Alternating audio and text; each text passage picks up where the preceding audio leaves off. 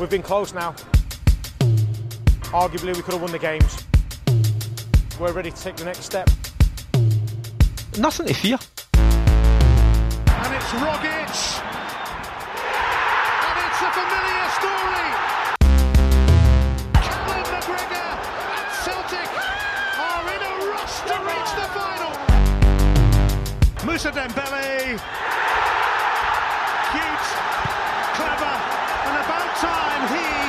In on the act.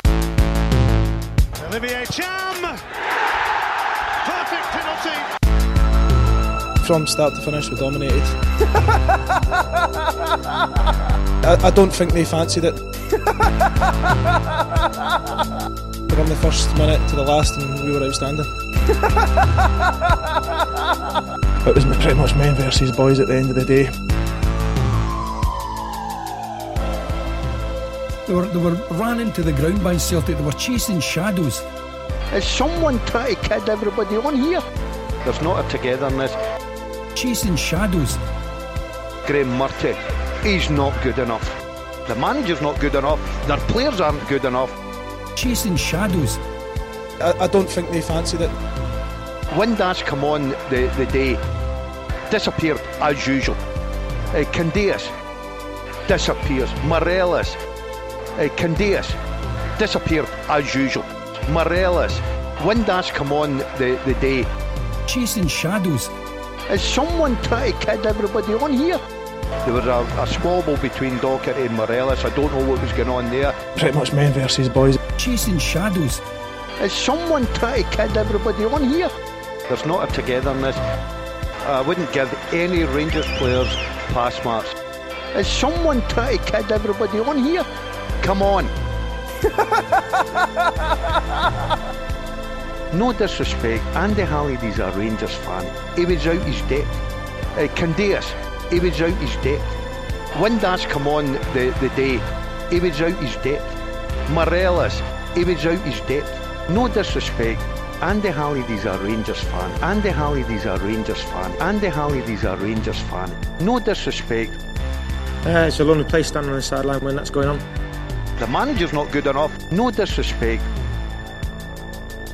Andy Halliday's a Rangers fan. Andy Halliday's a Rangers fan. Andy Halliday's a Rangers fan. Andy Halliday's a Rangers fan. No disrespect. To be the man, you gotta beat the man, and I'm saying I'm the man. Woo! Woo! Woo! Hello and welcome to the 90 Minute Cynic podcast. I am your host, M. Quiet. T- please, off to a bad start. People speaking. That's n- not even my fault this time, Boud. No, no, I blame the guests. Blame the guests. Love it. Well, that's. Didn't even say one word until now. Yeah, there was. He a- moved some paper. He moved some paper. Very unprofessional. We've got a guy drinking on, on set. Sorry. On set now because we've got a camera. Hello and welcome to. I regret that. Put a thumbs up to the camera, what a dickhead. Uh, hel- hello and welcome to the 90 Minute Cynic podcast. I'm your host, Chris Gallagher. Uh, I'm joined by a, a workmanlike uh, panel um, and Boud as well. Boud's here. 38th minute. Boud's getting fired. Just wait for it. Uh, Chris Boud, pleasure. I don't know if it's a pleasure for me, if I'm honest. Well, listen, you've, you've been slacking recently, um, etc.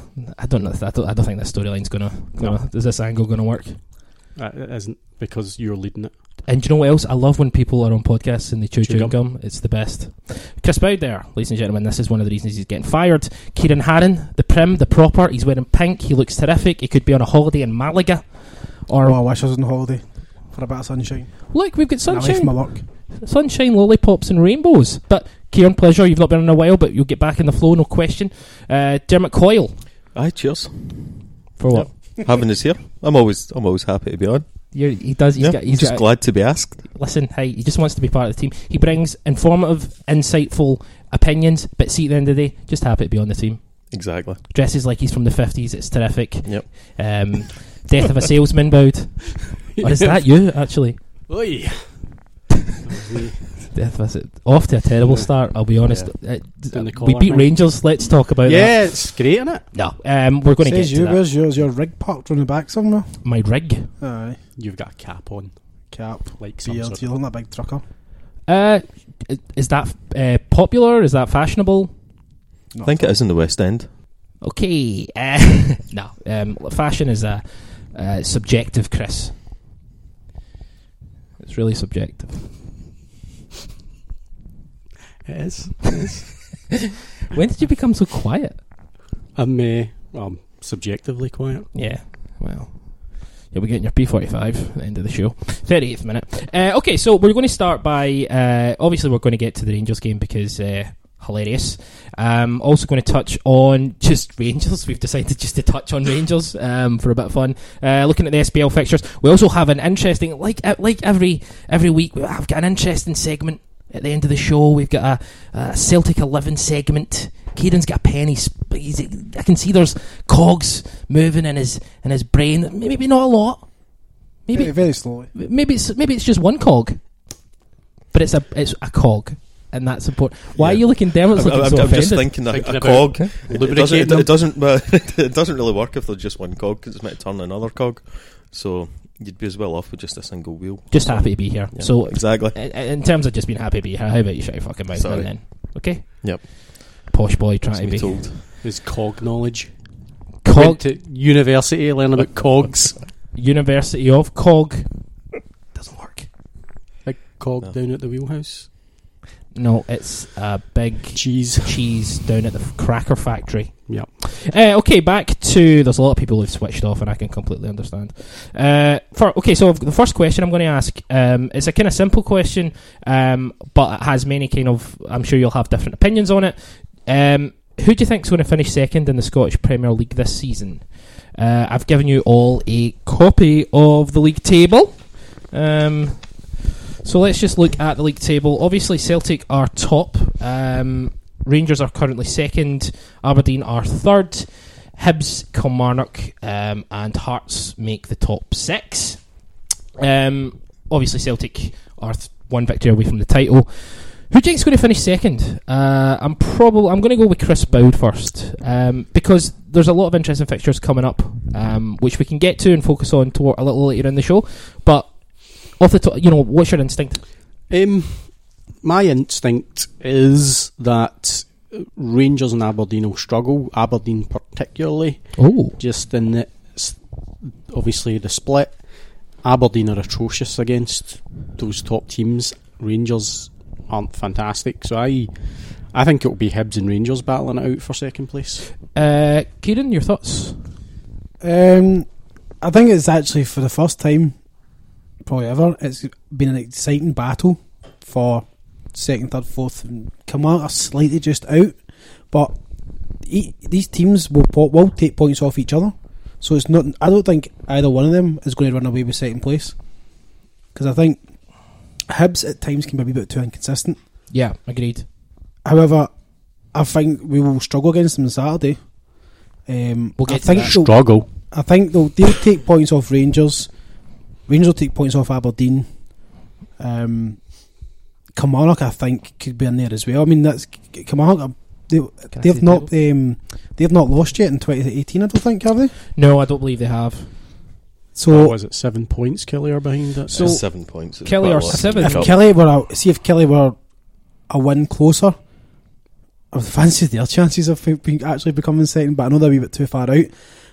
I've got a funny feeling Hibs might sneak it. I think it'll, I, I think it's definitely going to come down to the last game of the season when Rangers travel to Easter Yeah, Road, it's a good- and I think the winner of that will finish second. Interesting. Uh, Dermot, yourself? I think it'll be Hibs. Um, I think Rangers are going to struggle. I, I'm not sure that uh, Murty's going to get a kind of a bounce back to form from them after the weekend. There, So a lack of bounce back ability. I, I definitely. Uh, I think Aberdeen have generally been a bit poor recently. Kilmarnock are the form team, but they're just they're just a bit too far away points wise to do it. Uh, considering it's all going to be sort of all top six games, Because they're playing each other as well. Aye, There's that's it, games, yeah. essentially. I think Hearts will take points off quite a few of them. Do you that, I was, I was about I to say, you know, you were saying about how you might find that Murray will struggle with the bounce about bounce back ability. I feel the Hearts game at Ibrox is probably the best game for them. I don't think Hearts perform very well against Rangers usually at Ibrox. Wonder And I think that that's- Yeah, that's I not a think that's possibly the best tie they could have after a weekend of such a poor performance.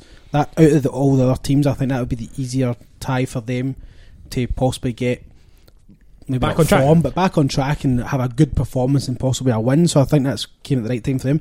Had it been any of the other three teams away from home, they would have really struggled. Yeah, So- I think Hearts' uh, defence is quite good. Uh, in the minute, I think Rangers they're not really going to create that much against the top teams. You know, they've been battering them in against. sort of- Dundee's, you know. Also depends as well how much of the unity they get between now and Saturday. I mean, we've seen the fallout of Sunday. The teams get almost get a bit of infighting now within Yeah. the dressing room. Well, Can they get that gelled together in time for Saturday? I mean, two suspended and then Morelos and Docherty fighting. So I mean, they weren't suspended. McCrory will be suspended because he get red carded. Yep. Uh, I Um, mean, uh, suspended yeah, from the from the club. From the Yeah. club, yeah. We'll, we'll, we'll make jovial uh, japes, japes at Rangers later on. Um, Yeah. Ciaran's right though. Actually, that's an interesting point. I think. Pro- I mean, just from uh, looking at the league, uh, Hearts probably is the best um, fixture for Rangers to try and get back on track. Um, To or actually, back. thirtieth minute. Um, I better remember something at the thirtieth minute, or that's going to be not worth anything. Um, or having said that, you know, Hearts are um, actually probably Aberdeen would be their best Yeah. actual bet. Uh, before we move on, uh, Aberdeen, Dermot, will the semi-final defeat to Motherwell affect them? I think so. Uh, I think they were without a few key players, but uh, they were fully expecting to win that, uh, and I think it's a sore one. They they know they're in a battle for second place, so winning the Scottish Cup was going to be the kind of the main goal, really. I think rather than finishing second in the league, um, I think they'll be disappointed. I think. Uh, your man at the back made a bad mistake. Yeah, Uh, Anderson Scott, going to the uh, World Cup, of course. well, Scott McKenna. McKenna. Yeah. Aye. Um, so I'd like to see how he does because he has actually been really pretty solid all year. He's been excellent and he's been getting a lot of praise. It'll be interesting to see how he does when he's kind of Yeah. a little bit shaky. Boud um, as a vegan, Ang- a- a- Aberdeen Angus steak. Annoying.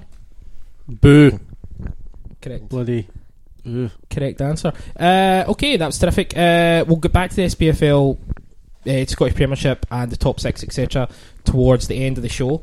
Um, listening to me sounding like an actual guy as he reaches for his can of Strongbow dark fruits. Um, They're not sending you any free strongbow. uh, Hold it up to the camera. Strongbow Yep. dark fruits. No other uh, retailer is available. It's only Strongbow dark fruits. I quite like Highland Park whiskey. If there's any reps watching, but you just Throw it out there. yeah. you, you don't ask, you don't get. I, sh- I should say that we are. When I'm enjoying a Celtic game, Um, we are on YouTube, um, so the first 10 minutes, maybe more, of the podcast will be um, on YouTube from today's Tuesday, from Wednesday. Um, have a look, have a, uh, you know, if, if you're interested in it, if you think it's something you want to us to continue to do, let us know. If if it's not, then again, let us know as well. There's no point in us going till this effort. a vodcast. A podcast Oh, is a possibility. We could, yeah, exactly. Uh, so the other, the, the other little segment we've got, um, Ciaran's going to love this because it's all about what ifs because it's called What If. Um, the new segment uh, that we brought in last week to um, rapturous applause from Dermot and Louis, who were both very impressed. Enjoyed it. Um, I'm going to start with Boud. In fact, no, I'm going to start with Ciaran, and this is more to do with this season. Um, Boud being a historian because he's dressed like uh, like he works in a library He's got a shirt on. because he's got a shirt on. Uh, I've got a cool hip t-shirt on. Ciaran's got a hip t-shirt on.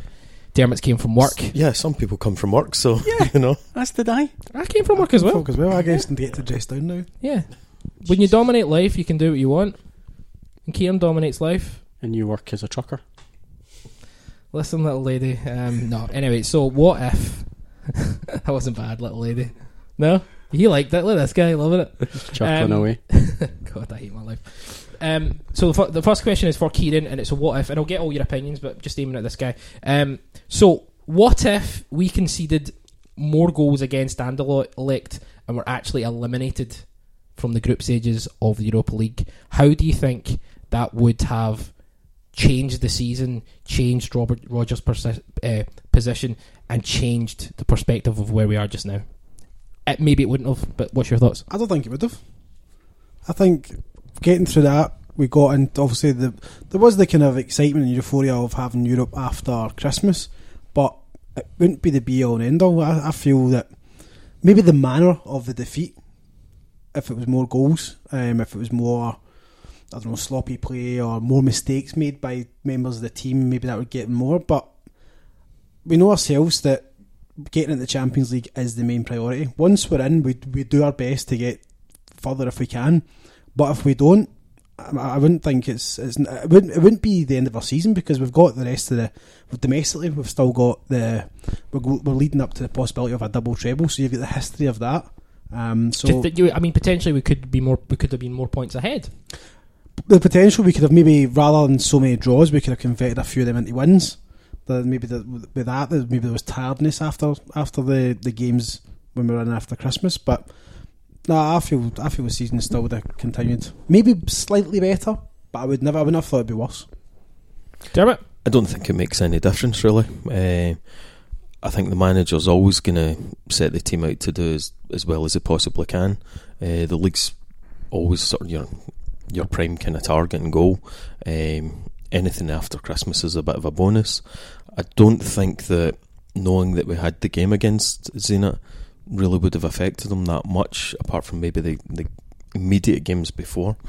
Uh, do you think th- it would have ties. affected Rodgers' position? The fact that he just he didn't go out the Champions League group stage again. Not really, because I think I think it's a tough ask.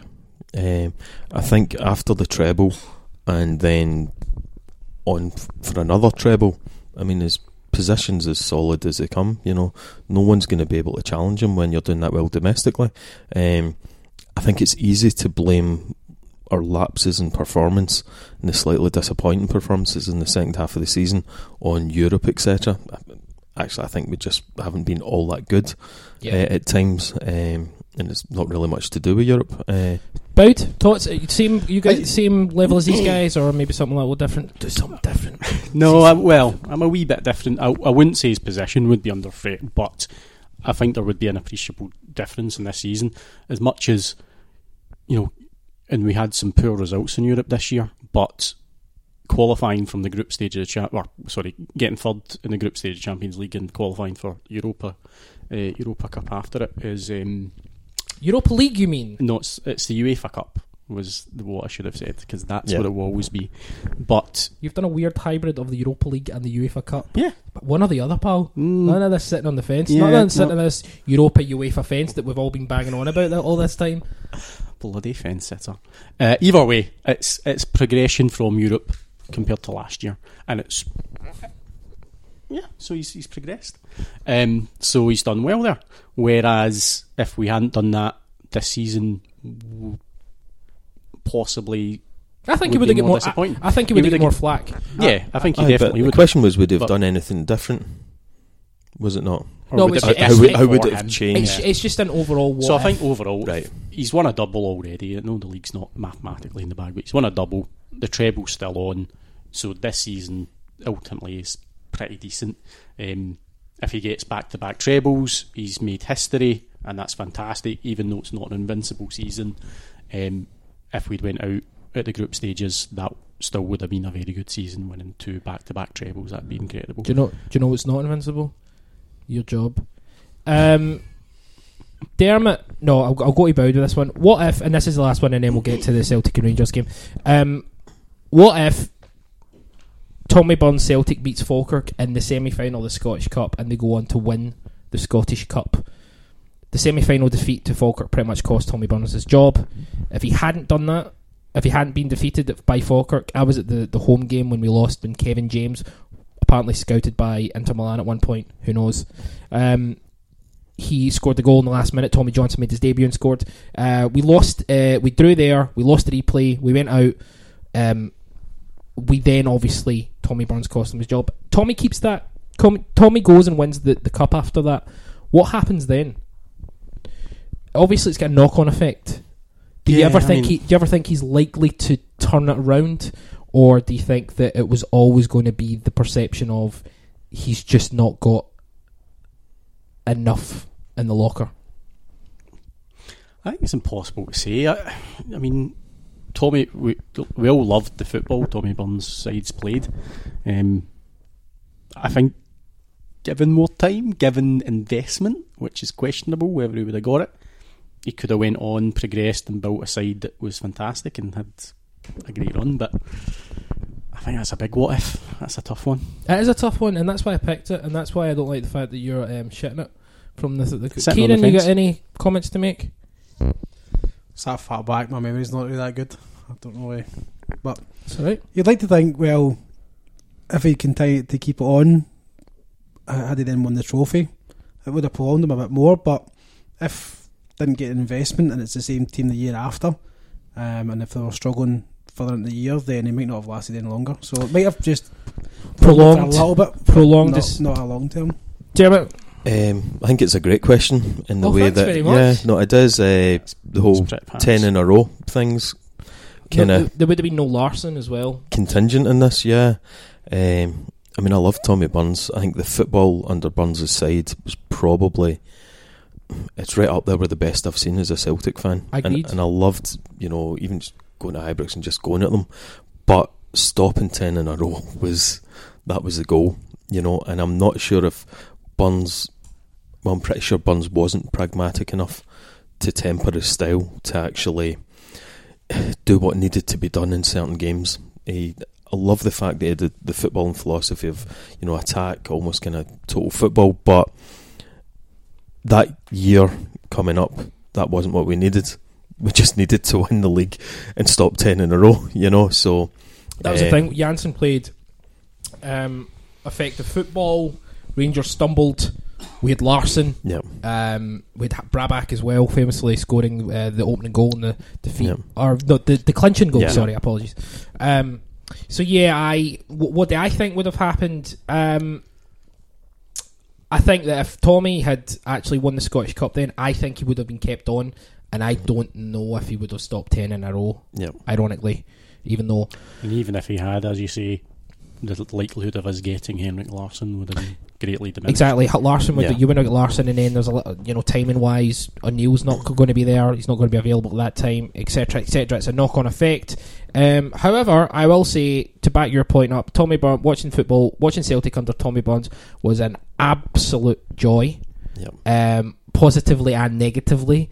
Um, when you've got Mark McNally as your centre half, you're fucked either way. It doesn't matter. You could put the the the front. You could have Man City now and put Mark McNally at the back, and you know headband or not, I mean, I'd take Tommy Burns pretty much at any time, other than that period where Yeah. ten in a row was coming up. I don't mind losing the league once in a while, uh, if if it's just brilliant football, and the hope being it was just going to progress and progress and get better and better. But really, we just had to be pragmatic and stop it. yeah. I was going to say, well, I don't remember, but more for you guys. Have, do you think of any team since then that's played close to the kind of football that Burns played? Celtic. Possibly Rodgers last year, his team last year that come close to Um, um, MD. I, I, we literally, I mean, it was so gung ho. Yeah. It was so gung ho. It was, you know, the fullbacks were so pushed up the way that the way that Tierney is. Tierney is like a, essentially a very uh, old school specific Celtic fullback. Lustig isn't. Um, he's too sophisticated for that nonsense. Um, but no, I don't think so. I think Strachan played the dullest, turgid, winning football. Um, Deila was a hybrid of dull and successful. Um, Martin O'Neill was just effective. Sometimes we played good football. Yeah, we did. was- we certainly did. yeah. But a lot of the time, it was more aggression and power rather than sophistication and pace. Um, Dr. Joe. Doctor Joe, unlucky. He was just an unlucky man coming in at the time where uh, we I think we had a, at one point. I remember turning up for a game that season and we had something like twelve players injured. He was just Yeah, unlucky. John Barnes. Um, awful. yeah. just really clueless. Just a clueless, clueless manager. Um, uh, which Did is some that, that Aberdeen game. Yeah, Is that his that Aberdeen? it was kinda similar, that wasn't Dundee it? United Yeah. game. Aye, Yep. So Ronnie has the Dundee United game. Uh, John Barnes has the Aberdeen game. Yep. Anyway, um, so that's a little um, uh, fun thing to kind of kick off the podcast. Ciaran, Celtic played in a semi-final game, uh, Celtic versus Rangers in the Scottish Cup semi-final on Sunday. There was nothing semi about it, pal. Was it? Look at it was. was it erect? Uh, no, that doesn't work, does it? You That's just, didn't, yeah. You, you know, you didn't need to say it. I know, but I was wanted to. I really wanted to. I'll be honest. Uh, Ciaran, um, initial thoughts on the game at the weekend, uh, basking in the euphoria of it all. Go on. Oh, it was fantastic to watch. Such a dominating performance without having to be in top gear. Yeah. We could have got through a few more gears if we really needed to. I mean, the way cogs, multiple gears. at times the games was that easy that we were just standing and passing about to each other.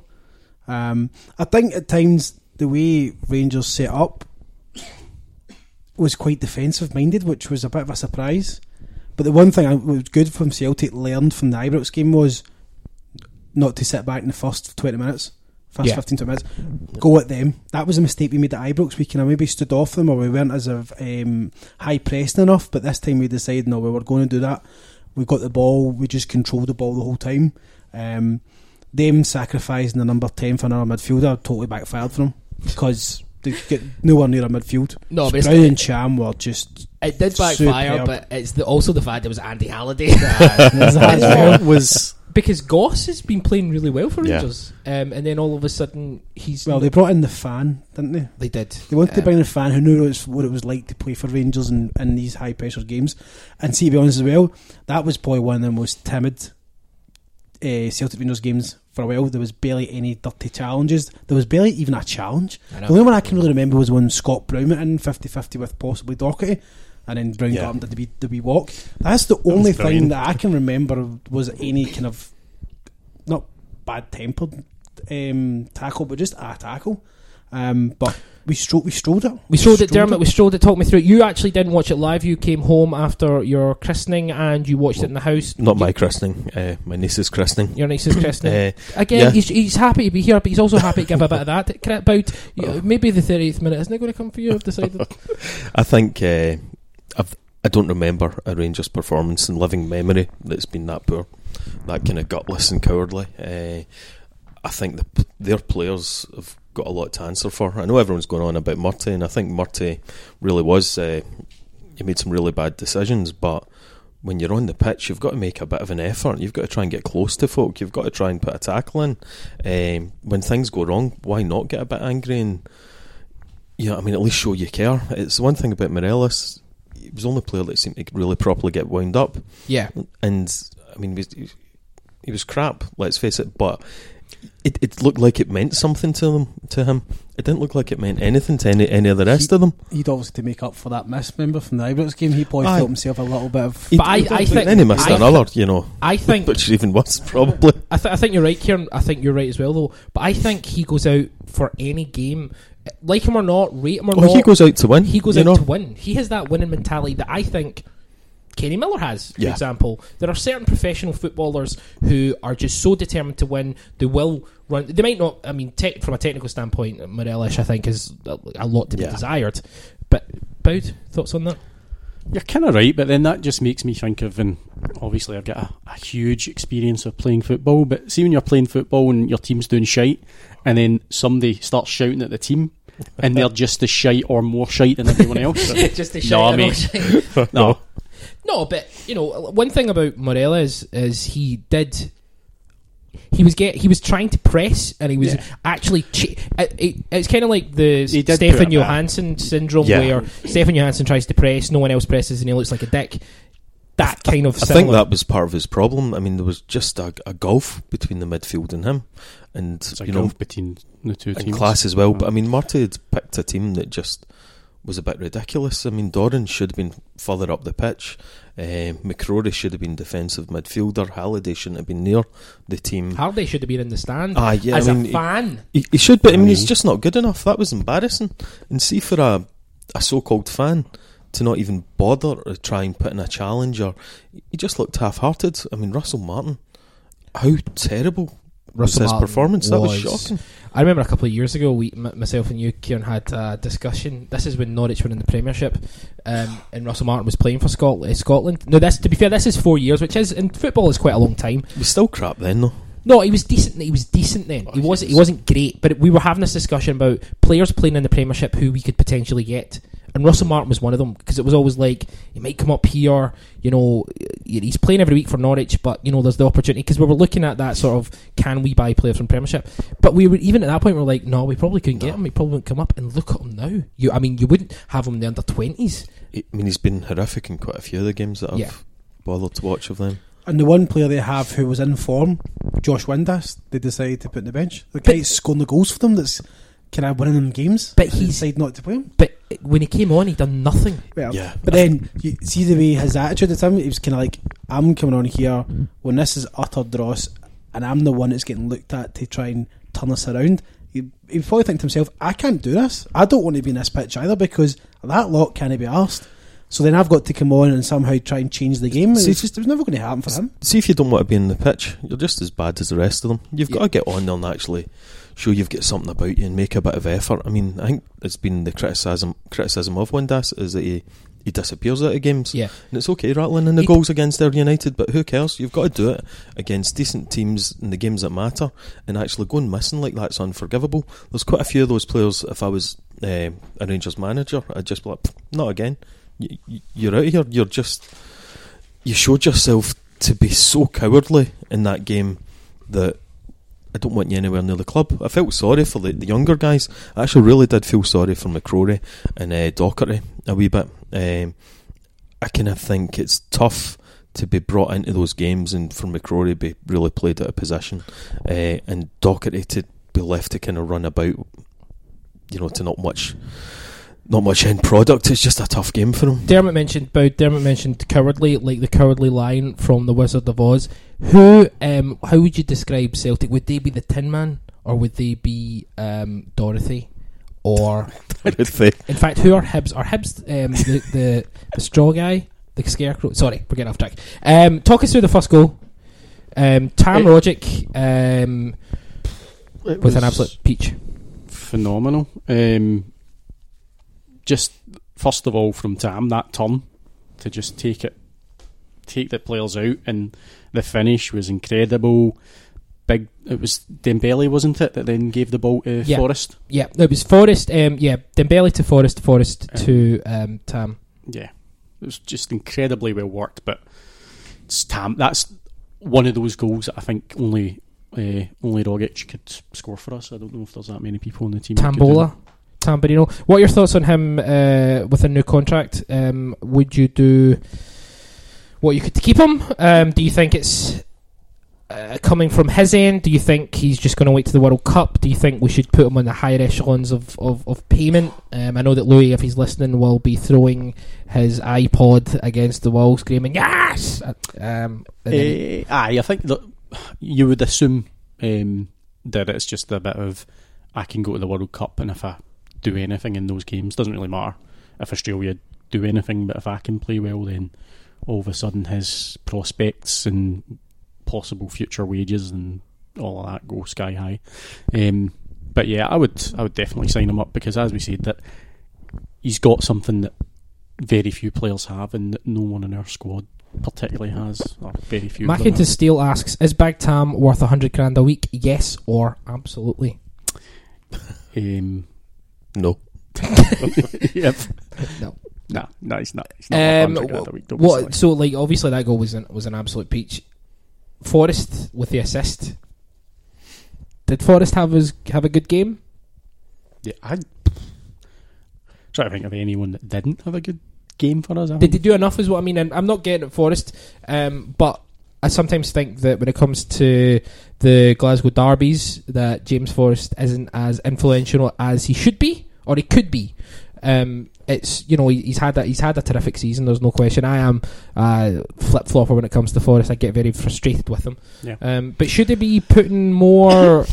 should they be doing more in these games? And that's funny. And uh, the fact I've just described the fact he had an assist. So Yeah. um, and it was a very well placed assist. I no, I, th- I think he did enough. There's a group. There's probably three, four Uh, players that you could argue should have got man of the match. I don't think Forrest is in that group, but I think he did well enough.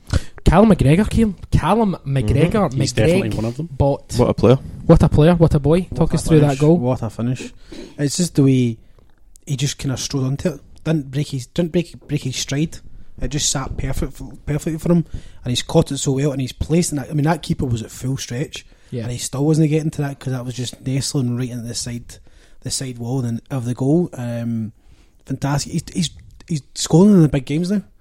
That's him. He scored a few, a couple of games. He scored against, against Bayern. He scored against Zenit. Zenit. He scored against Rangers Rangers a couple of times. Um, is let me ask you this, Dermot: Is is McGregor getting to the point now where it's harder and harder to maybe drop him out of the team? Yeah, I think I said this last week, or maybe I didn't. but uh, I think McGregor's a great player. I think he's a bit unlucky with just how many silky creative players we've got um, in those kind of positions. But I mean, he's outstanding. The way he creates space, his movement, uh, he's technically excellent. I think, um, and he, he fully deserves uh, his place. Just going to say though, when you're talking about scoring in big occasions, Tam has scored in every uh, Glasgow derby he's played in this season. I think. Are they big Yeah. games now, though? Well, that's Well, that's a good point. Um, but the thing about Calmac, we- we're talking about how good that goal was, and in fact, he's scoring goals. See if if he didn't score against Rangers, he still would It have was a brilliant. fantastic Yeah. performance. That's it. He was brilliant. Yeah, people. I mean, I thought um, uh, Moussa Dembele was instrumental in victory. Outstanding. I, I thought he was. I thought he was phenomenal. I thought he. Do you know who strolled it Ntcham? I'm still speaking. Sorry. He- He's happy to be here, of course. Mister Interrupt. Mr. Apologies. Interrupt. You're, you're looking terrific these days. I'll be honest. This- Back on this. board. I don't know if the camera can catch this. Look at this guy. Oof, one Oof. out, one in. One out, one in. Another thing with McGregor as well, he was in a way out of position. He played technically in the left wing with Sinclair because we Yeah. played a back four. You're This raging didn't- about that We didn't play a back three, and yet he chose. So maybe that's another thing where you're seeing how McGregor's hard to put out the team. Maybe he's now sacrificed Sinclair for McGregor because that was really Sinclair. And any time we play a back four, Sinclair plays in off the left. Yeah. But for this game, he chose to play McGregor in off the left. Sinclair's not been electric car enough. Oh, that's Jesus oh, Christ. Clive Sinclair. Oh, that's that's terrible. No, um, That's- Ciaran makes a really good point, and that that's a terrific joke. Sorry. Um, Ciaran makes a good point in that McGregor's adaptability. Now we've talked about this in the past, but his adaptability is it's not being put in. It's not. He's not a player who's been put into certain positions because there's no one else. So he's played as a number ten this season. He's played on the left hand side. He's played left back. He's played just in the centre mid. Um, but he's not a, a stopgap. Yeah. I, I potentially think that, that McGregor could play in that left hand side for the rest of the season and all of next season, and it would be fine. Um, he could play the number 10 and he'd be fine. He's not going to give you everything Tam gives you, um, but he'll certainly, in my opinion, all round play, he'll give you more than Sinclair. Now, Sinclair's got qualities that um, that maybe uh, McGregor doesn't have, um, but that's the thing about McGregor. He's not just a band aid anymore. He's like a he's actually an integral part. He, he literally he's like a going round the team and putting quality in every position. So someone like Charlie Mulgrew, who wasn't maybe good enough to hold down a position when he first joined Celtic, I mean that changed. But you know, you, you thought to yourself, "Oh, if we've got a problem on any side of the left hand side, we'll put him in, or at centre half, we'll put him in." Um, with McGregor, it's tactical decisions to play him, Yeah. which is different from being a stopgap. One thing as well, I like, I like, really like about him, it's the way when he receives a ball, he creates space with one touch. Because a few, a few times you've seen when, he, when the, the ball's played to him, he may have a player around him, but he's actually able to take the touch with his left foot, and it creates space. It gets him into the space in a way he does. I I don't see another player on the team doing that, No, and I really like the way he does that. uh, you you uh, raised uh, Ntcham. Talk me through why you were so impressed with him. I think he just strolled it. I think uh, the way Ra- Rangers set up their formation, kind of really defensively, uh, just gave him and Brown so much space. You know, uh, Brown was pretty much able to deal with anything that needed dealt with. Not that there was a lot, and then Cham was free to do what he wanted to do. Uh, I suppose that would be my criticism of Murty. He got his tactics so spectacularly wrong that, I mean, he just played right into our hands. Uh, I thought Celtic were very good. I don't think Celtic were excellent, though. I really do think it was just Rangers were. I mean, they were rotten. I was slightly disappointed that we didn't put seven past them. you know, and push on. And re- I mean, we could have, if we wanted to, really have put them to the sword. There was, you know, there was a um, a period after we sc- after McCrory had been sent off and Dembele scored uh, the Panenka, which is just Yeah. phenomenal. um, I mean, the balls to do that, it's Yeah, sensational. that derby as well. That's semi-final really just- derby. It needs a wheelbarrow to carry them round. Am I right, Boud? Carry what? React. You've two minutes and then you're getting fired unless you. that you- was yeah. a reaction. Uh, I've got a question here from uh, C um, at Kieran C sixty seven. Um, a lot. This is for Chris Boud. A lot of a lot is being made of how terrible Rangers were, but I felt we didn't let them play. They lo- they usually start fired up, but we completely killed them. This is something you were alluding to, Ciaran. Killed them in that first twenty minutes, um, and we made sure they couldn't get started. Uh, thoughts on that? I, that's there's definitely an element of that, and we've talked before about in uh, Derby's past. Rangers have came out as the team at the start, the first 15, 20 minutes that have really went for us. But if you remember that Dembele chance, and I think Yep. Cham was Hitting the post, instrumental in aye. that as well. Um, That's right. I keep Yeah. forgetting So that. That was that was a Dembele chance. cracking Yeah. Bit of play to work up to that. You know, it'd have been an amazing goal if it went in. aye, would have would have been fantastic. I sometimes like when you hit the post instead of the score, though. the noise. Yeah, Not not, the against noise. them. Um, I do. But I, I mean, Rangers were shite. Let's not deny that. Uh, although, and I don't know if we want to talk about Murty more later, but there's a lot of. Um, I don't think Murty's any worse than any manager they've had since their conception and or inception in 2012. I just, he's obviously inexperienced. He's coming up, but can you justifiably say that um, Pedro was better than him? Warburton, uh, Stuart McCall, McCoist. I don't think any of those managers are hugely um, better than Murty. to be honest. Uh, one thing I'll say about Murty. he got it wrong. One the- thing I'll say about weekend, uh. Warburton. Warburton um, did okay in the English Championship for him. A li- okay, a limited amount of time, but it was a limited amount of time. So he maybe had more experience. But I think you make a good point. I, you know, unless they get a Brendan Rodgers style character, um, I don't know if they're if, if that's possible though. From you know this board, this board. If this board were smart, the Rangers board, they'd go and get Steve Clarke. They, they, they'd say to him, look, you have carte blanche to do what you want, and we're going to back you. Here's the money. Here's a look into our books. But that's what Derek McInnes tried to do. He tried to look under the hood, in Yeah. inverted commas, and they didn't let him. And he knew there was something fishy going on, and that's why he didn't take the take the job. Aye, I, I don't think they'll ever go for Steve Clarke because uh, I don't think he'd go anyway. Aye, but they're always they, they just wouldn't consider it because they're always playing to the fans and they don't want anyone that's in the past mentioned they might be a Celtic fan. I mean, they're Uh, talking about Frank de Boer. now, Frank de Boer, and there was I was, I was listening to a few phone-ins and stuff, and people have said Frank de Boer, and other ones. Have, a lot of people have responded by saying, "Why would they want to take that?" You know, blah blah blah. His, at this point in time, Frank de Boer's career is in tatters with Yeah. how he's been treated at Crystal Palace and how he did at Inter Milan. They he, potentially he could see maybe think to himself, This is a "This is an opportunity because the only person standing beside me in the league is Celtic." or he's looking at it and saying, "Do I truly want to finish my career once and for all, and uh, you know never get a job in the football drop, again?" Hogan leg drop just Aye. to, And just it- to kill it off. It really depends where where he is in his thinking. Because again, are they going to pay him the money he's used to? No, and again, are they going to give yeah. him any sort of budget? No, I mean- well, that's The thing about Murty, um, again, I feel a wee bit sorry for him, but in, in terms of Celtic not letting Rangers play, it's the way they set up. You know, I mean, they set up ultra defensively with a massive gap between midfield and their lone forward. Uh, they didn't stand a chance to come at Celtic. You know, when you bring Halliday in and you play Dorrans so withdrawn, they were never going to be able to come at us. Uh, Um, I- the one side perhaps would have been the right with Tavernier and Candeias, but even then they're up against Tierney and um, with McGregor there. And it just shows you how poorly they played in that because how many times did we play against teams where they set up so defensively with almost like a four and a five and we struggle? Whereas against them we didn't struggle. We were able to get through them, we were able to get chances, whereas sometimes you play against like Thistle and County, they sit so deep and they restrict us to chances so much, whereas with them on Sunday they were doing trying to do that style of play, but it never worked for them because it just didn't seem to be that good at doing it. But again, they're, they're not used to really playing the ultra defensively. It's not like the days of the, whatever they called it, Watachino or Watanaccio on it, Watanaccio. Watanaccio. Um, and they were just playing the wrong players in the wrong positions. You know, you don't want McCrory at centre half. You don't want Dorrans to be your kind of defensive midfielder. You don't want to leave Morelos running about miles on his own up front with no one near him. We have to talk never about a going to work. things. Um, sorry to jump in, Dermot. That's cool. Um, you've got passed, by the way. I forgot to fire you. There. Boom! So we'll see you next time. Um, It's always 48 minutes.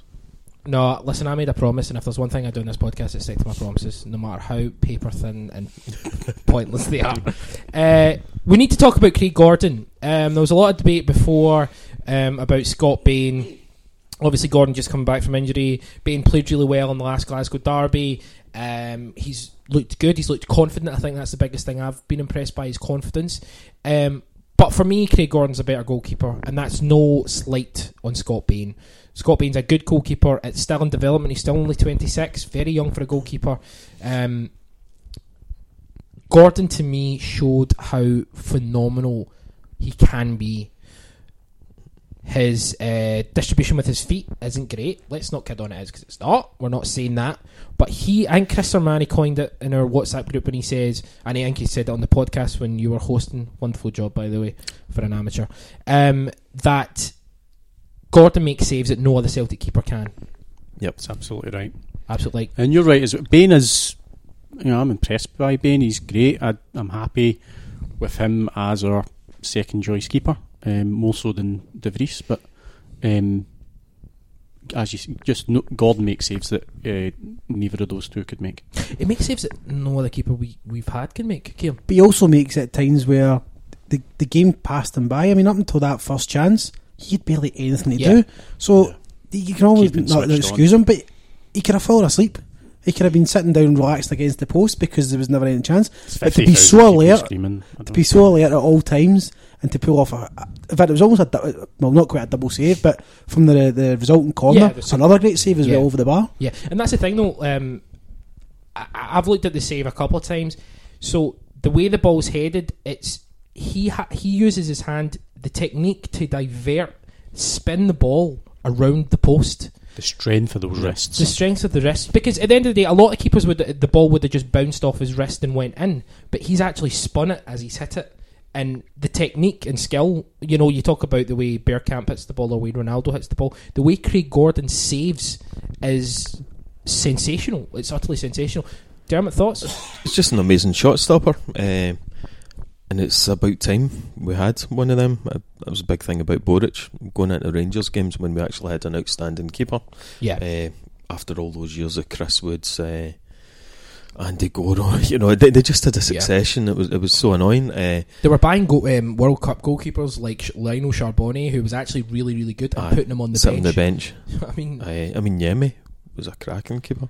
Aye, terrific, Um, very good. Um, you know, Craig Gordon was was didn't do so anything before that. He could have been at Coachella Jesus Christ. because his girlfriend's at Coachella. You need to Oh, keep right. up with Instagram, guys. It's part of your your remit. Cynics, okay. None of this bullshit. when Is I'm she hosting. working? Uh, His this, girlfriend. this is an know. off podcast talk. Right, sorry. um, but uh, yeah, uh, and we'll, I will get to no actually. Edit. the- see the, the the the one thing I forgot about until I've watched the game maybe two or three times, um, or not the full game. I watched the full game and then I've watched the extended highlights a couple of times. Boyata almost made the same mistake. But he recovered. Oh, how much of that was luck though? Really, You've, you I mean, it own was a mistake, but he did. I don't. I don't think you can call it luck. I, he recovered. He did well to recover. He still fucked up. But he, see, he Your heart's in your you've mouth. got to give him his due if you're going to give him a slagging. Yeah, but the point is, he should. Not, he was He's- in the he same. put himself in that position. yeah, so he So how put, did he not recover in the game at Ibrox? because he was shite. Uh, I mean, that's the thing, though. Um, and here's the other point: uh, Ajer had some some really Yeah. nervy moments. Um, again, Kristoffer, Kristoffer Ajer, we've said it consistently on this podcast. You know, he, he's a terrific talent. We're all massive uh, fans of him, but at the same time, we can't slag Boyata and then not slag someone else making a mistake. But you can Yeah. do because Ajer's a lot younger. And a Ajer lot will of experience, and no, you want him to make these mistakes just now and learn from them to make him a better player at such a young age. And the fact Yeah. that Rodgers has given a lot of fair, a lot of faith in him now because I, he's close to what 16, 17 starts within the last Since November. three or four months. Yeah. So, and this time, I mean, there's Jozo now. Been, Jozo's been the bench the last two or three games, hasn't he? Jozo's, Jozo's done. Is the way. So, and, and it looks like Rodgers has finally admitted to the fact that he's fed up with Jozo and he sees he wants to progress with the ire and persist with him for the rest of the season, with maybe a view of him being one of the number one, the, He- num- the two centre halves in it next year. In Absolutely. Boyata's defence, and I'm, I think Kristoffer Ajer's our best centre back right now. And I'm just making this up because I'm not looking at numbers, but I don't think Boyata will have played a huge uh, number of games more than Ajer. Consider, considering he's 19, he's about to turn 20. He might have just turned 20. Oh, in, Um, in his career? yeah, because when he came to us, he'd basically not played first team football. Yeah, but he's, he's 28 now. Is he that? Is he not? I thought he was. 26, Twi- we, we signed him when he was 24, and that was four years ago. Okay. So, I mean, he's 28 now. Yeah. Um, I don't. as I say, Ajer's obviously going to get better. He's got more potential to get better. Um, he's younger, but just experience in the first team, Boyata for how much older he is doesn't actually have. the experience. No, no. Listen, and do you know what? That's that's a shame. Yeah. because essentially, you you he's getting at such an it's such a tough position. He's having to do almost on the job training. yeah. And he's had consistently changing partners. He's had Jozo. That's the thing you need to remember. Boyata. Boyata's had Jozo. He's had Sviatchenko. He's had Ayer. He's had Lustig. He's Yeah. had. He's been the consistent, and I, I agree. He he probably does. I don't know if he does get too much flack because He, he makes he makes many mistakes, which are just so high profile, so blatant that it's going to get called out. Um, hopefully, he's going to the World Cup with one of the favourites to win it. He's probably not going to sign a new deal anyway. He'll Um, probably be off. Ah, well, hopefully he does. Hopefully he goes, he plays well, and we get pure hundreds of money. I think the funny thing about him is he actually probably thinks that he's better than our level, and he simply isn't. The thing about Boyata is he will go to pieces, um, and I just don't think you can depend on him. He, he makes a mistake, and then he literally you see the confidence drain Drain. from him. But drain, drain from him and drain from the defence and drain from the Oh, fans. and that's the thing, though. Um, you make an excellent point about him thinking he's above this level. A guy like Virgil van Dijk made mistakes Yeah. because he was so bored, because he is a legitimately top, top. I mean, look what he's done and look where he is. He's now the captain of Holland. He is. He had everything. Um, and you know he didn't always shine up here, but you could see how good. You could see a lot of that was just not thingy. Fair enough. Boyata makes mistakes. It's not fair enough. Boyata See if, you're, struggles at times. see if you're making mistakes in the, the SPFL because you think you're above it, you're an amateur. Just to be clear. Okay, just to be clear, that Absolute nonsense. powerful words Absolute from nonsense. Christopher Boud. he maybe he's didn't great, have- and I'd have him back. yeah, he just didn't have a professional attitude at times. Uh, Um, I'm quickly going to go through. Um, so on the 90 Minute Cynic website, 90minutecynic.com, post every Celtic match, we have ratings and reviews on the website. Um, so this week we had Graham, um, Graham McKay or Mackay. I can't remember. Aye, you're it Scottish.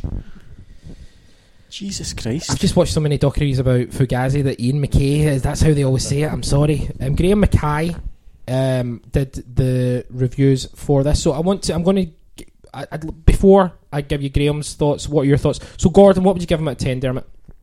I thought it was an amazing performance from Gordon. Really, uh, when he was called on, uh, he stood up and was counted.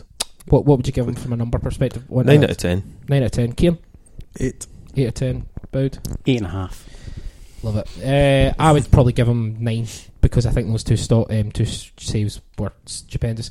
Um, yeah, Gordon gets an 8. Lucky Mother went to work for two minutes today, but it was the goalkeeper of George Costanza leaving the meeting after making his pumpkin joke.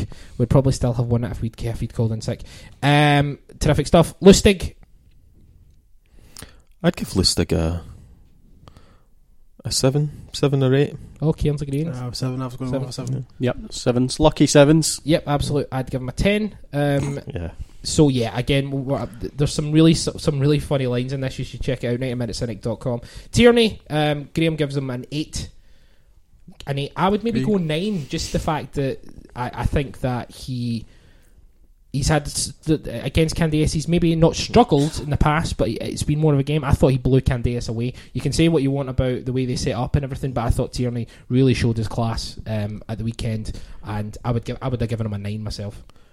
I'd, I'd go for an eight. I, I think they were terrible. I mean, they, they were a beaten team after 30 minutes, so um, I'd bear dominated. That in, I'd bear that in mind with some of our player ratings. So, I mean, an eight's still really high. I mean, he, he was great. I'd give him a nine. Uh, Yep. Ciaran? No, I, I was Eight. Big mighty nine. Uh, Ajer seven. I'll just read out the rest of this one. Ajer he gave Ajer seven. Um, Boyata seven. Brown got a nine. Bowed, Ten. of course. What else could they have done? And Cham got a nine. Dermot, I'd say nine, yeah. perfect. Ciaran Rogic get ten. No. I'll go nine. I don't think any get ten You would get ten. because that would be a, a flawless performance. But R- Rodgers was fantastic. So he was. Well, he did miss uh, an easier chance than he, than The he scored. just almost I, straight just after after, it. I mean, he should Yeah. have put that in, and then I was really disappointed that we didn't get seven. I'll get to we'll Yeah, get to that point. Uh, Forrest gets a seven. McGregor gets a nine. Dembele gets a ten. Andy Halliday gets a ten. Yes. Andy Halliday gets a 10. Majestic from Halliday. Wasteful possession. aimless passes and needless fouls. A benchmark for all Scottish youngsters would have been uh, we rate dogs 13 out of 10 if he'd lasted more than 39 minutes. A Rangers supporter.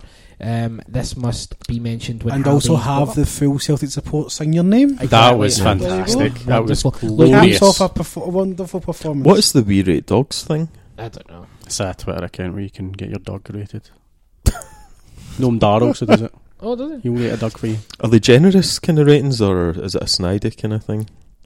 A mixture. If you've got any, if you've got I a don't dog- have a dog. Just so get on there, aye, Yeah. bang it. Just Google search dog. I'll, I and, will uh, just send in a random pic. Um, Griffiths also gets a 10. Wound up the zombies with Heedy keep keepy uppies. It's pretty good. There Terrific stuff. Um, so Graham, thanks very much. What did Um, Roberts get? I think Ronan did the re- review of the pod um, of the game as well. Um, the guys do this every straight after the game. I could never do it because I'm either steaming or I've got housework. Aye.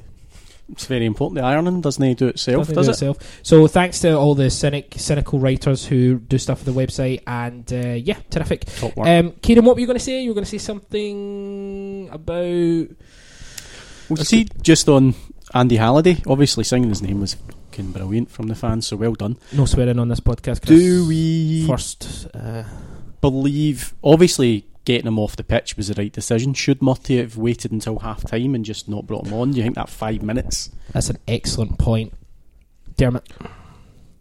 I don't think Murty thought that he could play those extra seven minutes without conceding a goal.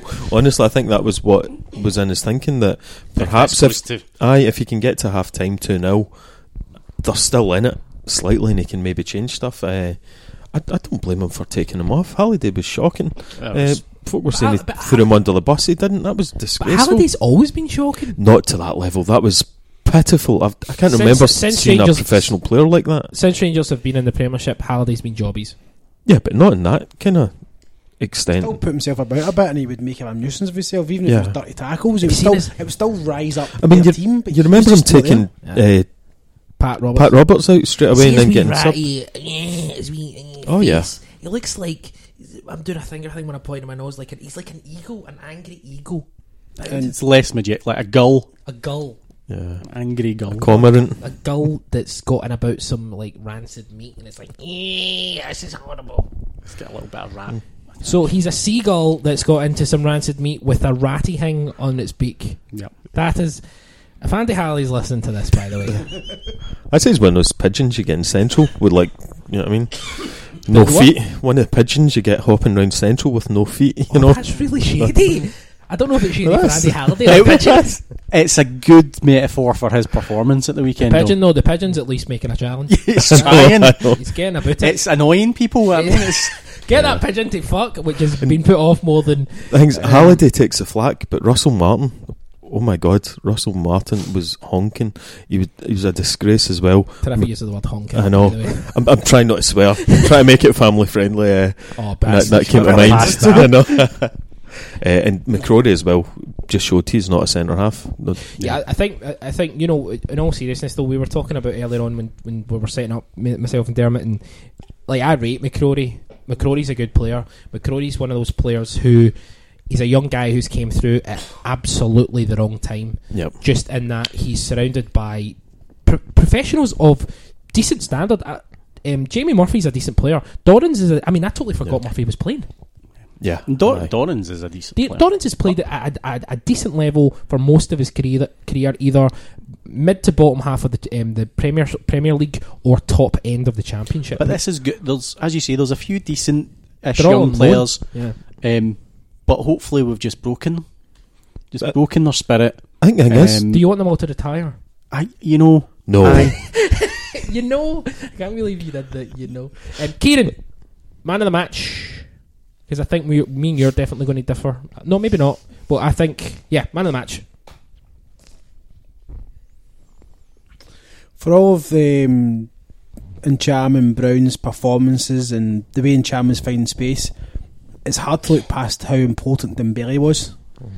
As a striker, he helped link the midfield up. The amount of times the ball was put. I mean, that, that poor boy McCrorie was also playing in the wrong place. He was I think ragdolled. Dembele noticed that because Dembele bossed him. Whole game, absolutely bossed him.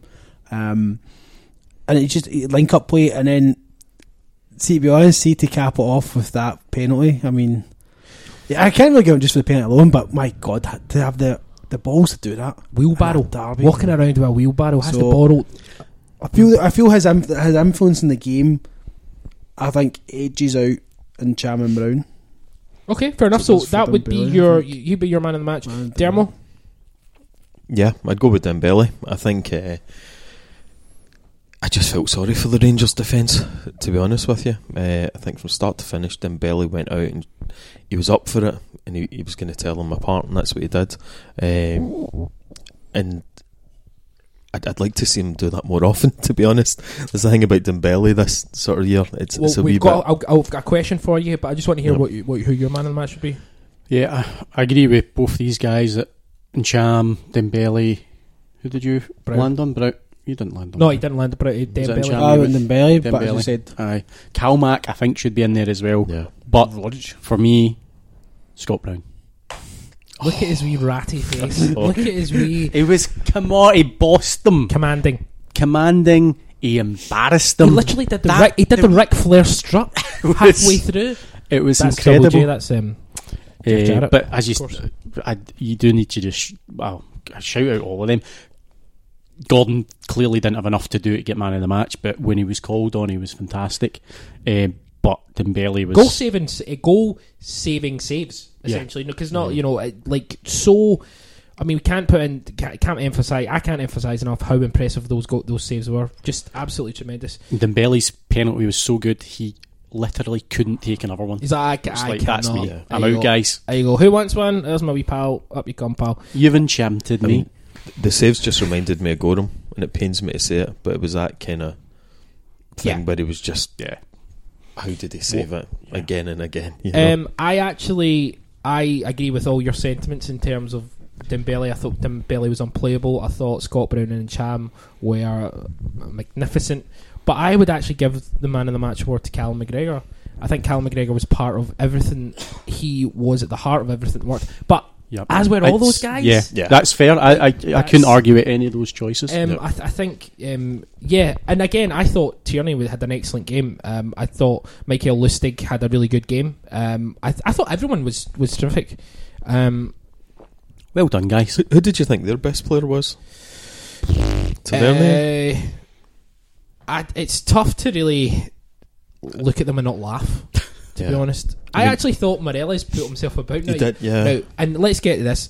When the ball, when when when Lustig hits the underside of the bar, um, with that clearance, so um, we helped we helped them to try and score a goal, and he can't even take it on. when so when that ball bounces down, firstly, it's a superb technique from Lustig. There's no question. Undeniable.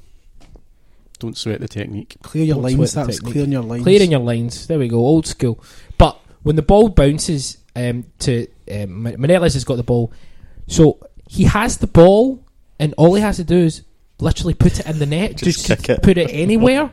And see, the, it's almost like he aimed for Gordon. I don't, know how because it's like time stop for a second. I remember literally being like time stop and just waiting for him to score. Yeah. I was waiting to get annoyed. I was waiting to start going, oh, for, for, how how we conceded to them? and then when it when it when he didn't concede, I, I, it took me like a second or two to be like, hold on a minute, was What happened? what happened? Like I couldn't believe it. It was Van Vossen-esque. Oh, you're right. Actually, do you know what it was like? Um, remember the guy that used to have Morelos who No, he missed the last one, aye. for the last him. game. Um, because there's no way he's worth 11 million quid, Ciaran. Is there?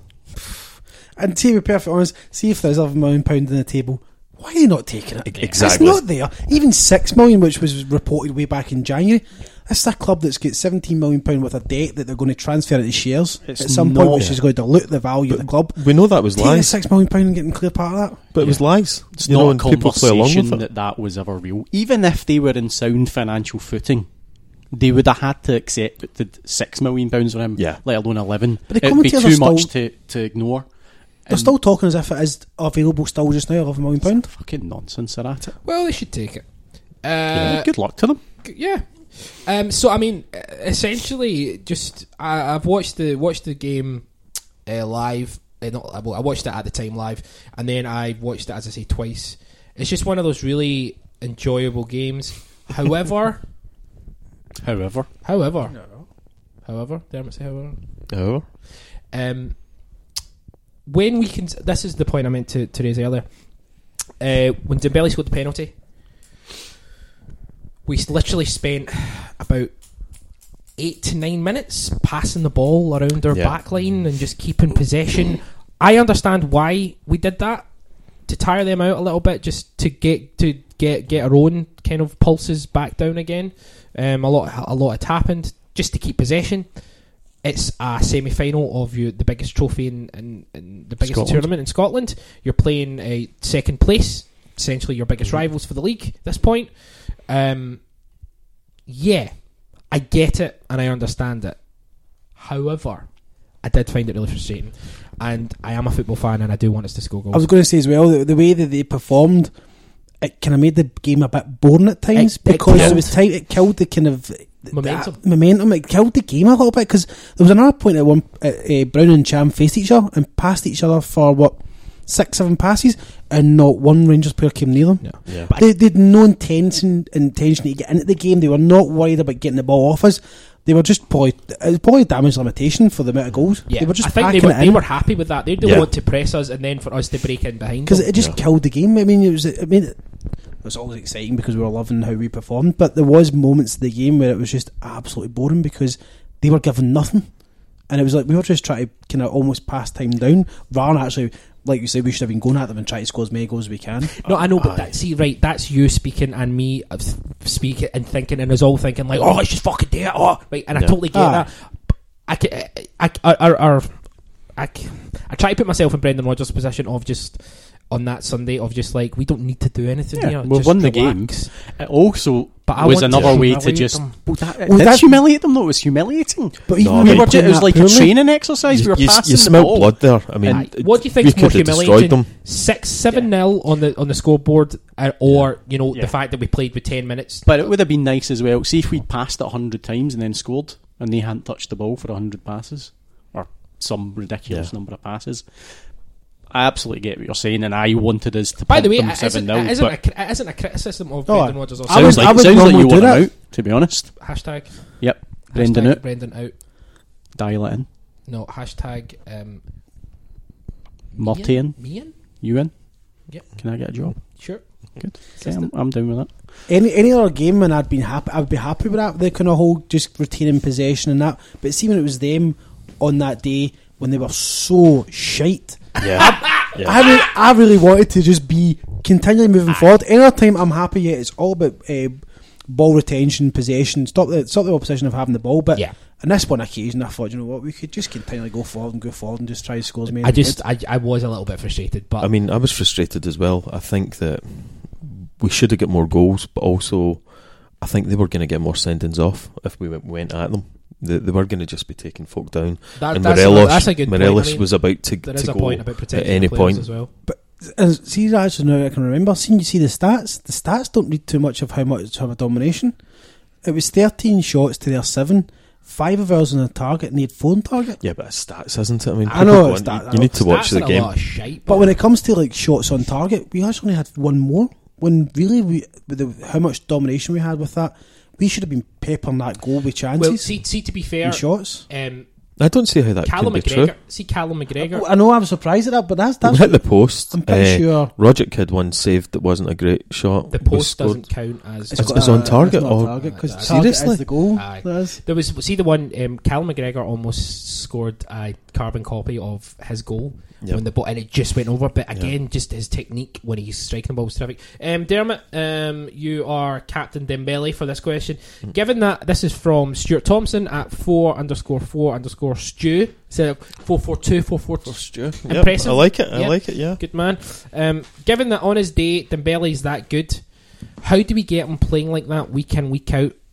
For all his malaise this season has been vastly overstated, it's hard to argue that he has genuinely looked far better in the bigger games he's been involved in. Yeah, I think with Dembele, I get the impression that he's uh, he's wanting a bit more from the league and a bit more of a challenge. Um, I, th- I think he's Ofsky um, on a bigger challenge. Really, he raises himself for the big games. He really does, and, And, I think that's the most, for me. That's the most important thing. It is, but some of the games you just think, come on, you're you're using up a jersey there. You know, Aye. I mean, even if you'd done a Viduka, and it's it's horrible, and I hate what Viduka said about only ever being at whatever it was, seventy or eighty percent. But I think sometimes if Dembele gave that, you know, he'd, he'd be better than what he has been in some of the games. You know, um, because you see what he can do when he's up for it. He and he, here's a, here's a, a follow up question. I'm giving him two in a row. I'm giving him a workload here, Yep, quite right. and he's good for it. Yeah, and I just want to point out whoever wrote that tweet was he's nailed it. He or she has nailed it. Stuart Thompson at Yes. four. You were at the toilet. Four underscore four underscore stew as a like four four two. Oh, I like that. Good. You should follow him on Twitter. Why do you think he's that. nailed it? Do you think that his malaise has been massively overstated? I think it has. I'm not Yeah. saying, and he, he does say that it, it, it does. It is a thing. And He's it been is. injured this season. I think is it's- another point. Yeah, he's been injured. He's been coming back. I think this idea that he's been utterly terrible, other than the Oh, odd yeah. game, I think. It's a I think I think the issue with Dembele is, um, and this is something that haunts certain players. Uh, some people look at him and they think he's not interested, Yeah.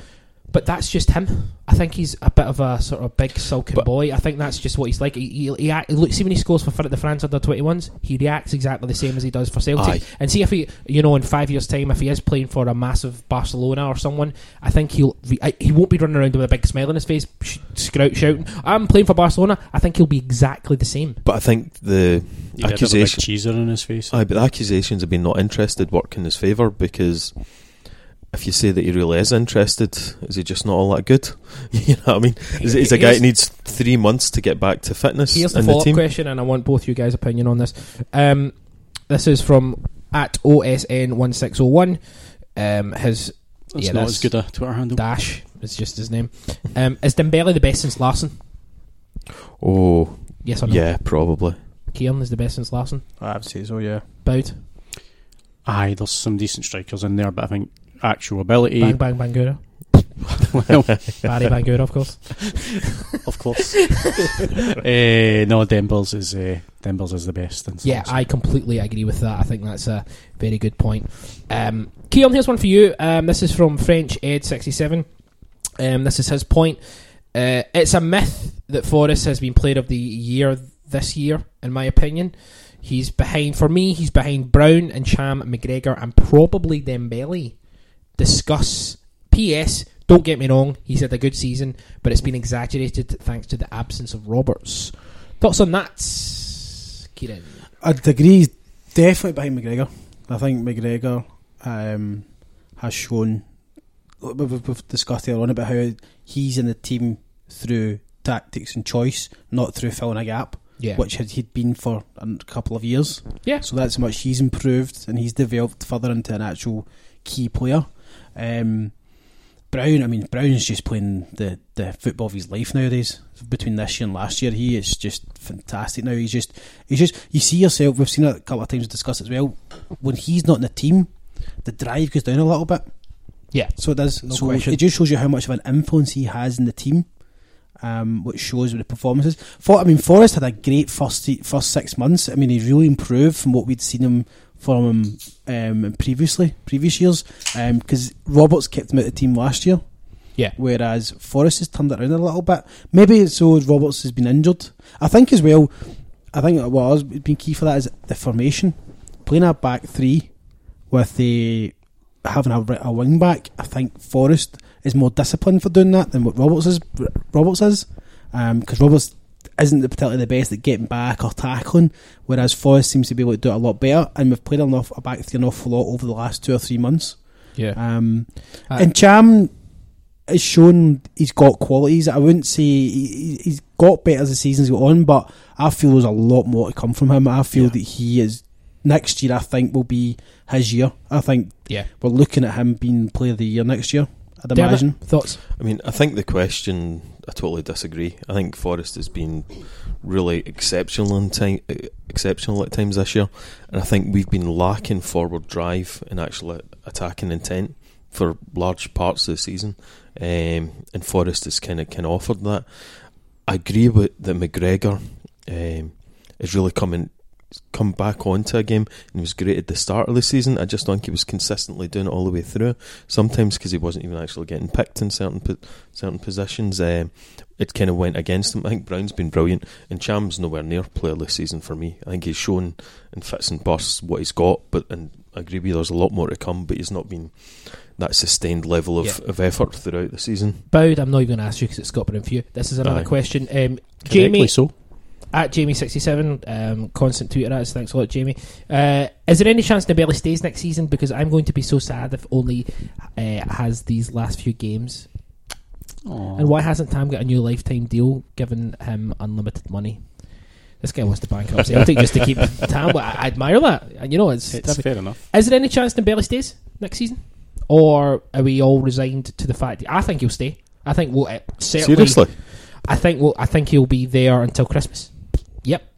I don't think it's impossible he'll stay, but I think it's more more likely that he'll he'll go. Um, I mean, surely like he's that going. fence. surely he's going from his point of view, but also from the board wanting to capitalise on his value. I mean, got Unless- in mind we're talking about Celtic here, you know. Aye. and unless we He's can sign him money. up to another contract, He's, he's, he's, I don't think he's signing another contract. I think he's came what he said he'd, he'd do. He's kind of like McCann like that, isn't he? I'll come, I'll do this. This is what you'll get, and then I'll, I'll move on to better things. And, and fair play to that. You know, that's That's fair how we enough. work. aye. As well, do you think? I think maybe his value may have dipped a little bit from last year because of his form dipping. So he's so the Celtic might be thinking, do you know what? That's We why have I to think. cash him in just now, where he's That's why I think going we're going to get. I'm going to keep him till January. I think we'll get him till January. I think he'll he'll his advisors are smart enough to know that if we get into the champion, actually, let me rephrase that. If we get into the Champions League, I think he'll stay for a Champions League campaign because he's not signing for a Champions League club in England. He wants to go to England, fair enough, but he's not signing for a Champions League club. So essentially, this could be his last crack at the ch- mm. crack at the Champions League for a while. And, No, and- if it's when Celtic just happened to be on the up curve of having learned and developed and maybe got some more players in, lucky draw, we could end up getting to the last 32, He, last does, 16. he doesn't need to go to England though. He will go. He wants to go to England. Yeah, he he said maybe that. does, He's made that clear. chance that he'll probably go to France first for Marseille because I know there's big rumours of Marseille Say want him. Marseille or Monaco even. Marseille would take him possibly because Marseille could possibly offer Champions League football next year as well. Yep.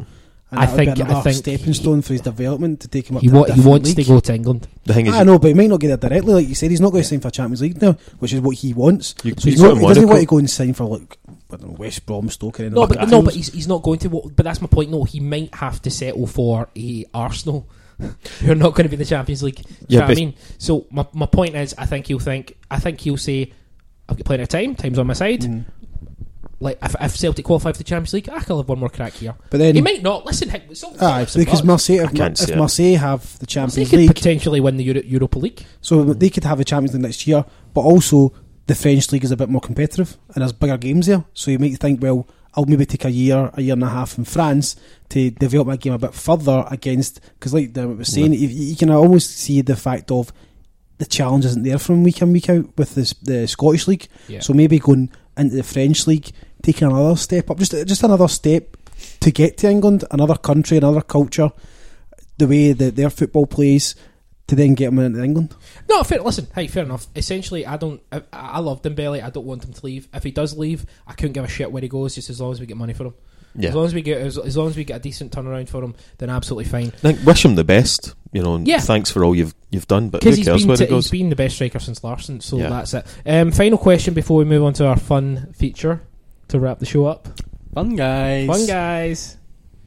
Um, what do you call? Who's the coolest uh, guy in the hospital? I know the answer to all of these. It's I the told you. ultrasound guy. Who takes over when he's on holiday? Anyway, um, this is my final question. the hip replacement guy. Yep. Dermot liked it. He got it. This guy got it. Um, Stephen Hughes, evening gents. Say you could take Sunday's team and add three new signings as starters for next year. Which positions would you upgrade So say that again. So if you could replace three starting So- positions from from last year? So three starting positions, or what positions would you upgrade? So you've got three players to bring in. Essentially, would you bring in another centre half to replace Boyata? Yes. So that that would be one position. Right back. Right back, Back. fair enough. With You're both fucking assholes. Done. Uh, right back, centre half. And it's a first team player we need. Aye. left back backup No, is no, obviously no, a- none, none of that nonsense. I would then maybe say left wing, and that Sinclair's off form. You can get McGregor in there, as we've seen, but assuming you're keeping Dembele, So left wing, centre half, uh, right back. I actually think that's probably the position that most people would pick. I think you'd probably be in agreement, Ciaran. Yeah. Yeah, I was kind of leaning towards the left. some people But might say goalkeeper. Some people would be wrong. I dig it we're replacing with better quality. Yeah. Aye. So just if you can improve on that. Potentially right wing. I don't know if we're going to keep Roberts. Forrest, mm. we've talked about. This is this is just one season with Forrest. Is it going to continue that? Are we going to get that can quality? Because we've seen within this kind of calendar year, his forms, dipped, his performance have dipped up and down a little bit more. Whereas the first six months of the season, I think almost every game he was fantastic and he was really improving. Now he's we're getting seen for us, but he's going to go back to the stage where he kind of Yeah. slips back again I'm for the rest of the season. So I can't believe I'm doing this, but I'm going to defend Forrest. Um, I, I think his performances were so high at the start of the season and so good. I'm talking about you know Bayern Munich at home where he was literally unplayable. Um, I think Forrest probably has earned slack, um, even from someone like me who's not a massive fan of him. Uh, I'm more frustrated with. Can you put the thing in back on the thing? I'm more frustrated with Sinclair because you know the level he can play at, and I think if you compare Ferris, um, Forrest's uh, dips in form with Sinclair's, it's night and day. Forrest doesn't always. Forrest goes games without necessarily being as influential as he can be, but he's still okay. Like I don't think Forrest pl- played, played particularly well on Sunday, but he still set up one of the goals. Sinclair Did you think he was diving off at the weekend? Because there were quite a few challenges Sinclair wasn't getting, but I'm, I can't really remember if a few of them were like just soft shoulder challenges or whether he was actually filled not getting them. I can't. I, I think It's hard Sinclair? to know. Sinclair, Sinclair, when, he, isn't when he came on, like, did he diving off for it? I mean, I think with Sinclair, you do wonder what actually happened from last season to this season because he's just he's been he's a different player, really. It's, it's literally the million dollar question. It's like I, you go from, and we've discussed it at length, so there is no point dwelling on it because we'll probably talk about it at the end of the season podcast when we kind of look back on on things, which actually isn't that far away now that I think about it. yeah, Um, but it's something we can kind of look at. Um, I know that you've got some interesting ideas for that that that podcast, some interesting features. I'm gonna do uh, football players between like Shut up. uh, so yeah, we had lots of stuff to do on the SPFL and other stuff on. Ra- Actually, do you know what? I'm just going to go through the Rangers stuff. Uh, the Rangers stuff. The first one was where are Rangers? Question mark. Boud, where are they? uh, in a big pile of shite In a big pile of shite. because they are. Uh, Ciaran Wallace slash Miller dash Harsh? Question mark. Do you think the Wallace and Miller how they've been handled by the club for, you know, coming out? A former captain said that, that they've not done anything wrong. Probably, captain said- oh, yeah. It happened behind closed doors. It should have been dealt with behind closed doors. You don't have to be public about how what happened. Was it right to kind of question the manager? Possibly so, because he got so wrong with the tactics. Apparently, they Maybe it's the way, of, maybe the way they went went about it. Um, don't know if it happened before the interview because Murty looked like he was about to cry. Apparently, they interview. set, apparently, I've, I've literally heard the rumor that they said about Yeah, If they did that, like, they, gra- aggressively helped. not like aggressively. Yeah, they if if that's also true, they have to be at the door. Up. I may The be making up. I can't remember. The other thing is though, Kenny Miller's been undermining Murty all season. Yeah, I mean Miller's making a play for that job. I wouldn't trust Miller further than I could throw him We've in done Rangers. Pedro. Aye, but Rangers would be right daft to, to have him- him anywhere near the club. Uh, I mean, even all that nonsense with his wife on Twitter.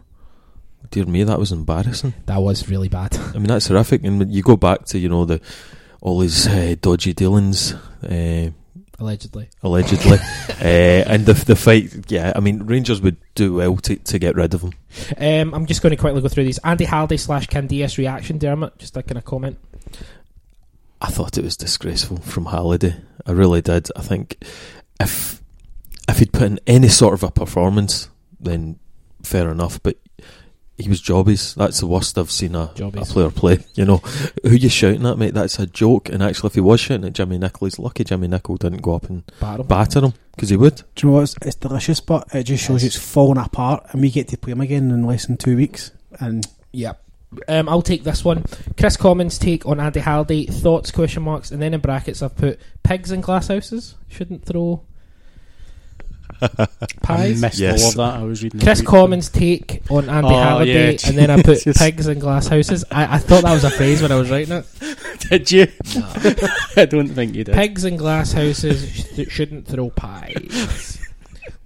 oh, I think Andy Halliday's a bad fit guy. He shouldn't have done that. He's a bad fucking vile, vile, congealed pig fat.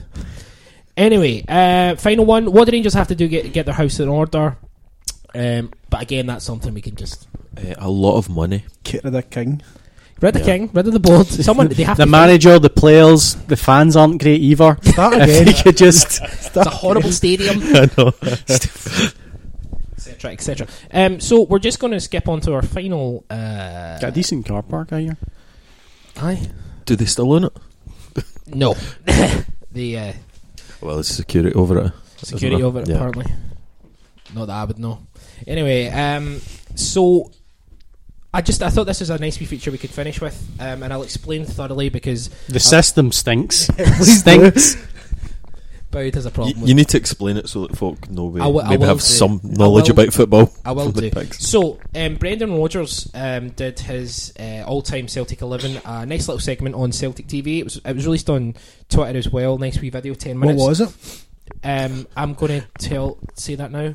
If you You'll be astounded. He was allowed one current player and one Lisbon Lion. One current player and one Lisbon Lion, We aren't. so we are not. Um, I'll get to our um, So he so he was selected of all time, all-time. whereas we He were restricted to the 1995 onwards. I will see if you fucking let me. Just Give me let him let him You explain know, his explained sh- all this earlier on. Just says, right, see there, going to just pick, pick, pick. No, I, that you people are absolute idiots. You people. Um, no, okay, so Brendan Rodgers 11. So in goals he had Packy Bonner. Um, he mentioned Boruc as well, but um, went with Packy Bonner, whose career was destroyed with the back pass rule. Um, Packy Bonner once in a game for Ireland, uh, in a qualifying game, got passed the ball back and kept the ball for nine minutes. He held the ball for nine minutes, Nine and he, apparently, because of that game, that's the reason they've brought in. The back. I'm not. I'm not. I'm I, I honestly not- can't not believe joking. that. I'm n- on not joking. It wasn't nine minutes. I think nine minutes. Is Nine minutes. But innit? nine minutes, that's nonsense. No, it was like it was like five minutes or something. I said nine minutes. But minutes. five I'm minutes is thinking minute nonsense for time wasting as well. You know what I mean? Absolutely. I'm thinking Come on. 90 seconds. Is that what you're thinking? If no, because that- there, no, there was no time. You, you literally could hold the ball for as long. People didn't. No, you couldn't. You'd Yes, get you booked could. for time wasting. You're not allowed to just stand and hold. We're talking about the mid '80s, mate. Look back, go back and look. Gosh, I'll, I'll, I'll, I'll send the fucking arsehole.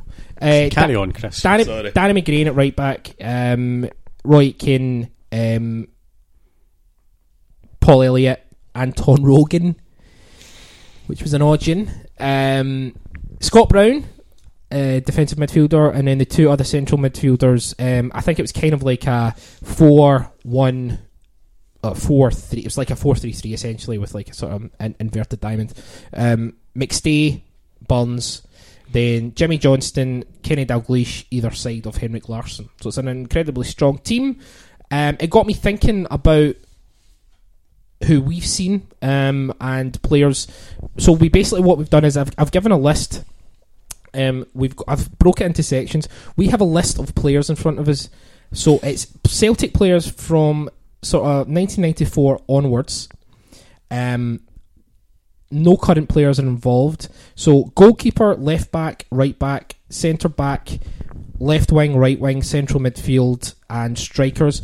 They're broken into sections of four. So for every section, there is four possible candidates, and I've asked each cynic to pick one. So, for example, I'll, we'll start with goalkeeper. So the goalkeeper we've got Pat Bonner, Robert Douglas, Artur Boruc, and Fraser Forster. Who is your goalkeeper, Dermot, and why? Boruc, just because uh, I think it was a breath of fresh air when he came in. He, he wound them up so much. Um, I mean, I feel bad not picking Bonner because Bonner really was like a childhood hero of mine. Um, He was terrific for the Republic. He was in the penalty save against Timofte uh, when played Romania was amazing. Um, it- saves against England, etc. But Boruc recently was very good and uh, really just wound them up to high heaven. It was, it was amazing to see. I should highlight that there is no. I've just picked random players, so there'll be lots of unbelievably good players left out. Player, but I've just I've succinctly put it down to a certain number because we are kind of struggling for time, and also um, we could be here all day, frankly. So, Ciaran, who's your goalkeeper? Um, I'm the same with Boruc. I was close with Forster. I think Forster's a outstanding shot stopper, but he just couldn't catch a ball. For Yeah. me, it crosses well. Boruc, great stop, shot stopper, great with feet, and a bad character. It's what you don't get in football game. Football players are anymore. not thought now. Scott Brown's got a bit of character now this couple, last couple of years, but Boruc is a right good character. Even when he wound up his own players, again a bit of Barney, but He's a right good. He's a right good boy. But Bit he's of a- banter. He'd signed an autograph. Used to regularly see him in England. uh, Street, uh, nipping in for a bottle of vodka. And, yeah, and literally, middle of the day and like a Tuesday. He also had a huge big picture of the Pope in his house. as we all do. Um, Chris Boud. Yeah, sorry, I was just searching for Paddy Bonner holding the ball. So um, there is chat that he maybe held kept the ball for six minutes against Egypt by Boom! dribbling it around At his box his and own- picking it up again. Yeah, Aye, which okay, isn't right, holding on to the ball. Well, that's what I meant. I didn't. I didn't You know. mean like just standing holding the ball. I meant I. I, I didn't think of myself. Fanning correctly. about, I think would be the Yeah, fanning official about term with the for ball. Um, so uh, Chris Hero. Uh, he was a hero though. I love Packy Bonner, and I also think um, he uh, he's actually not the worst pundit. He's not the best, but he's not the worst. Goalkeeper. Um, I've went for Boruc as well. There's a few names on there. Pat Bonner, I remember fondly, but not as good. Um, He was Big- rubbish towards the end, Pat Bonner. Rab But- Douglas did a lot. Boruc, to be fair, well, not to be fair to him, but he wasn't great towards the end. But just when he was at the top of his game, he was one of the best goalkeepers in Europe. So uh, Fraser Forster again, that was tough because I think when he was playing fantastically for us, again he was great. But for me, just Artur Boruc. I've actually went with Robert Douglas for a number of reasons. Um, one of them being I really like him as a guy. I, I think he's a genuine guy. I think he got a big opportunity in football when he took it with both hands. He, did, he wasn't the best goalkeeper, but I genuinely think he always gave 100%, which you could question Boruc Bono? with. No, no, Done no. same. Listen, Bonner, terrific, right? Robert Kept Douglas. the ball far too much. I think um, for his performance against Valencia Yep. in Valencia, which is I think probably the best goalkeeping display I've ever seen from certainly a Celtic goalkeeper. Um, his performance against Liverpool um, in the quarterfinals, and yeah, I think the Seville run. Okay, you can talk about the final itself, but I think there was mitigating circumstances with Baldé getting sent off, etc., etc. But Douglas, for me, I think um, I thought he was a phenomenal goalkeeper. I thought he was very underrated. He had his flaws, but I can understand why you you guys picked Boruc, and so I would go with Rob Douglas. Uh, okay, so left back, um, we've got four options again. Um, and if you want to do this, uh, tweet us at 90 Minute Cynic with your kind of choices. So left back, um, Tosh McKinlay, Tom Boyd, Lee Naylor, or Emilio Izaguirre. Um, for me, it was between actually it was between two. I'll start this time. Um, actually, it wasn't between two. It was Tom Boyd. Um, I think I think to, Right answer. take Tom Boyd out of the equation. Um, I really like Tosh McKinlay. I thought Tosh McKinlay was a tremendous crosser of the ball. Um, always looked ill, Yeah. just the way he used to run. Tosh, um, Izzy was phenomenal before he broke his leg. Um, Just an absolute beast. And Lee Naylor was um, a nice guy. Maybe I don't know. Six months, solid six months. Solid six Lee months. Um, off to a fine start. Good against Man U. He did have games. Yep. Certainly played games. Mhm. Played games of football. He, he was So there. I, I, yes. I, I, I thought he, st- he did start well, but we, we left back was a bit of a hole for us. what was the a while. thing in Kerrydale Street? Used to always the Lee Naylor profile was like Nash Nash. Some guy used to always go in. It used to be quite funny anyway. Uh, You need to give us something Yeah. of why it was I funny. know, that Nash Nash was basically his catchphrase. It was. It reminded me of the Beano, right? You know? Okay, and he's just that. He's just The weasel. here. to be honest. Yeah. In the fifties, that shit would have went down really well. Exactly. Um, Death of a salesman. Anyway, um, who do you pick, Boyd? Eh, t- Tom Boyd is an absolute hero Oh, of you mine. asshole! Oh, have you not I'm- picked Boyd? I've not. I and I, I've uh, see every one of them. I've just my system. There's no consistency, but Who have you got? I went with Izaguirre. Oh, fuck's you sake. are a fucking Again. Get yourself to. Is he? Not only was it just a phenomenon, phenomenon. Tom Boyd. Is Phenomenal. the, Tom Boyd is the captain who stopped ten in He a row. was, and he was one of my favourite players growing up. Do you want a chance to reconsider? I just, you know, as he was, we, as you say, we struggled for so long at left back. Like we had nobody. Everybody was shit, and then we had Izzy. It was just Four. One season? Yeah. Half a, And not even the Come last on. game of that season or last Oh, couple of games listen, he'd hey, already. kinda- Listen, um, what? okay, fair I'm enough. mixing it up. Does Okay. everyone want to say Tom Boyd? Yes, Okay. You should do. Tom Boyd. Well, I could have went with Oh, the he's crowd, with Lee but Naylor. Fucking no, hell. no, I'll go Tom Boyd. Tom Boyd. Um, for all the same Fantastic, reasons. Uh, okay, right back. I'm going to start with Ciaran. Um, I have. okay, let, let me give you the option. Sorry, apologies, Ciaran. Um, Jackie McNamara, Didier Agathe, Andreas Hinkel, and Paul Telfer. Remember, as I say, there are players who we will have left back, um, left um, out, but this is just uh, we're doing a sample.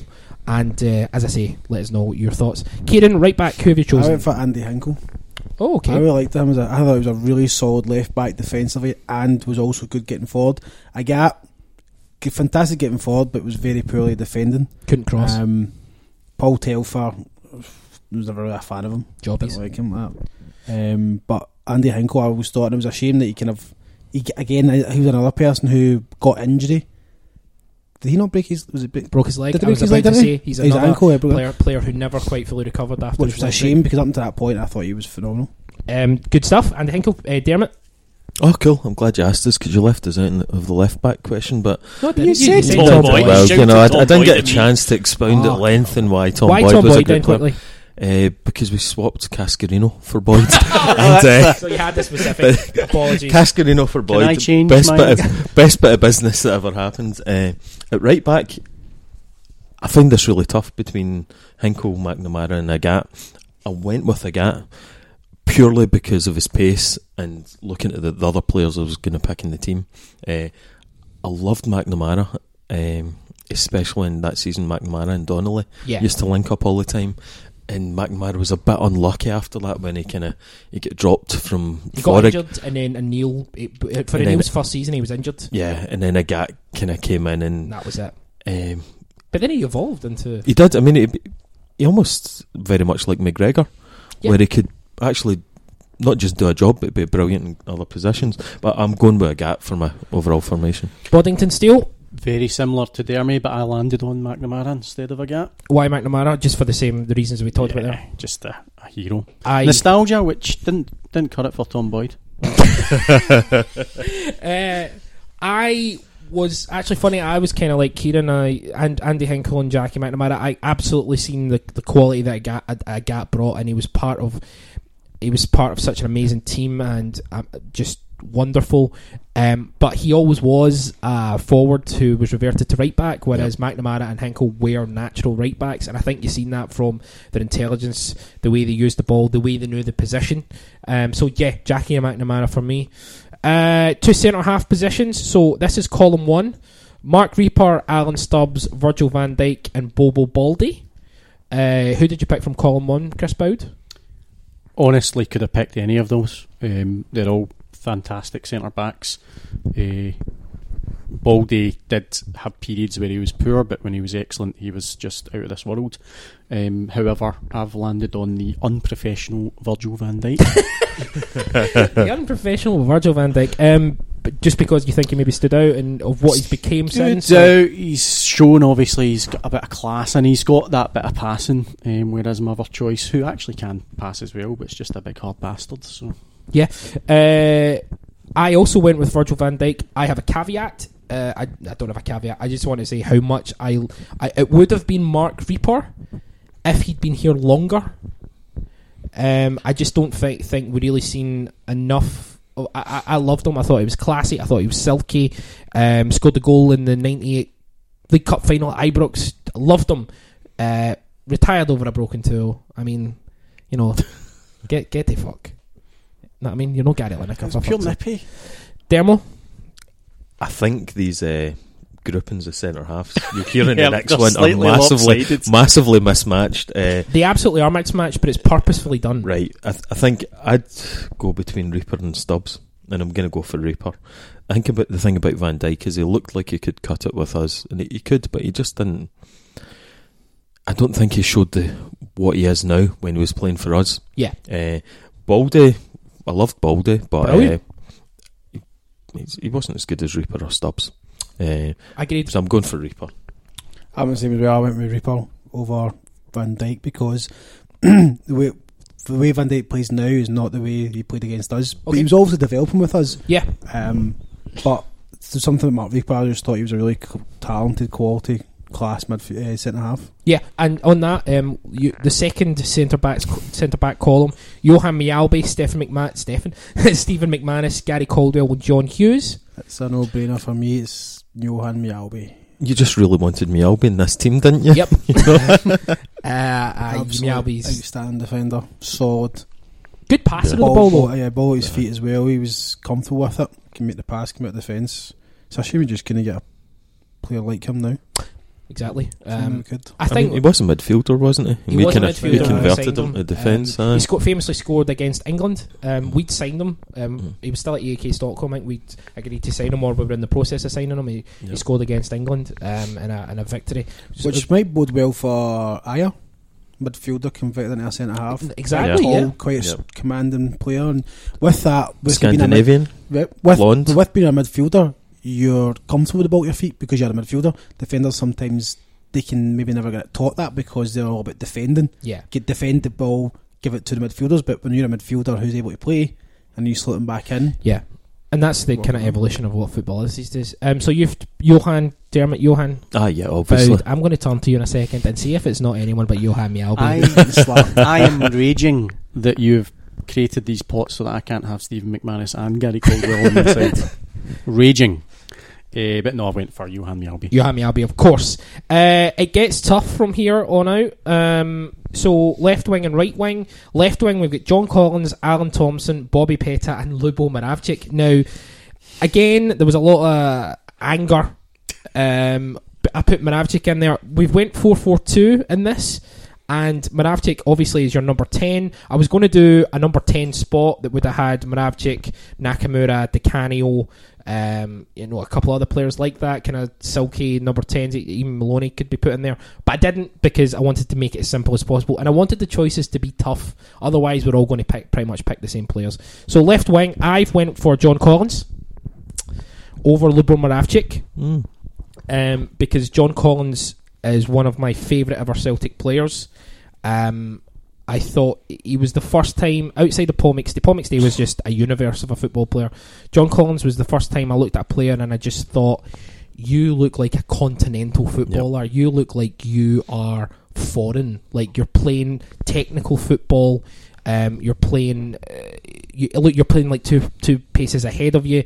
It was to me. It was the first kind of classy, foot, really classy football that Handsome. I handsome Very handsome. six packs that I saw at Celtic Park. So we're talking, as I say, we're talking about '94 onwards. Um, and that's not to say that other. I'm not to say there weren't other great players. I'm not saying that at all. But Other handsome players. you're on this Yep. quite a lot. Um, but so John Collins for me, Boud. I'm guessing you're the same. No, no. I absolutely agree with everything you said, but I had to get, I had to have Lubo. Yeah, I had to have me some Lubo. I can understand that. Um, I'm gutted that I rigged this game and I've actually not been You able to rig- pick one of my favourite players. Yeah, you rigged it the wrong way. Yeah. Because I'd love Collins in my team, but it's got to be Lubo for me too. Yeah, I mean, technically, I could have put him in the right wing um, because Yeah. he's so two footed and so you know thingy. But okay, so you've got Lubo as well. Lubo too. Um, Ciaran, Ah, Lubo. Yeah. Probably, I don't think there's been a player technical gifted as him. hmm yeah, Rogers can maybe get a bit close, but for me, uh, Lubo just what he could do with the ball at his feet was just fantastic. It was just so exciting, and he had that kind of fire in his belly. I just loved it when he ran back thirty yards to take down one of them. the, Yeah. the reason I loved, I love Patrick Roberts so much is because I can see He's Lubo like in him. Lubo. Yep. When Roberts is on the ball, it excites me the way that when Lubo was on the ball. Yeah. Um, and you know, Patrick Roberts, if he signed for Celtic, um, he could become, in terms of what Celtic is, as big a name as Lubo if, if he did come and stay. Please stay, Pat. Please. Alan Thompson? No, no, Alan Thompson. No, he doesn't get a look in for me. I think John Collins would be the one challenging uh, Lubo. Lubo. And Collins also has free kicks. I mean, one of the first players that was really curling the ball in to the net for Celtic. First British player ever to wear Predator, first British Aye. player ever to go away in a Bosman. Probably the first British player ever to score when all your fans are banned from the stadium. That's right, It, yeah. uh, shut them all up. Brilliant. Uh, I loved them. Uh, right wing, um, we've got Paolo Di Canio, of course. um, Paolo Di Canio, Aidan McGeady. Sorry, that very Sorry. nice. Um, Paolo, Paolo Di Canio, Aidan McGeady, Shaun Maloney, and Shunsuke Nakamura. Is Um, anyone pack, picking the Nazi? Nah. Ciaran, I'm looking at Ciaran there. and No. he's got Tempted. Ratty Want to see if he's got pen mark around him? Nah, it's Um, okay. We're going to go with Chris Boud starting here. Um, we'll come Um, to you, Central Mid. Some great players there. Even the Nazi was a great player. There's no denying it, but he was never getting on my side. Uh, but Shunsuke Nakamura, absolute. Again, I hold him in that regard of uh, Moravcik and Larsson and just players that we will doubtful see the like again. I think he's grossly underrated by a lot of Celtic fans. I fully I picked Nakamura as well. I I agree with you to an extent. Um, I think we could get a player like him again because possible, but we could get a Larsson again. No, but I, I think I think the difference is I think European clubs are still not going into the Asian market the way they should be. There's some absolutely fantastically talented Japanese and Korean players. Uh, you, if you look at Ki, you know Yeah. Ki, Ki's a guy who's went down to England and he's done really well. Boy, uh, son at Tottenham. Yeah. Son is he's Tottenham. developed a lot But- more this year. He's becoming more of a, I think a the fir- first team player with some of the talent they've got that's sitting at that bench. But the fact is, though, it's still it's still that I, you're still looking at it thinking, why are aren't there more kind of um, Far East players playing in, in British football? So I do agree the talent will never is underrated, but I think we uh, Celtic should go and plunder. Go. I think the thing is, talented players there. we didn't get them from Japan though.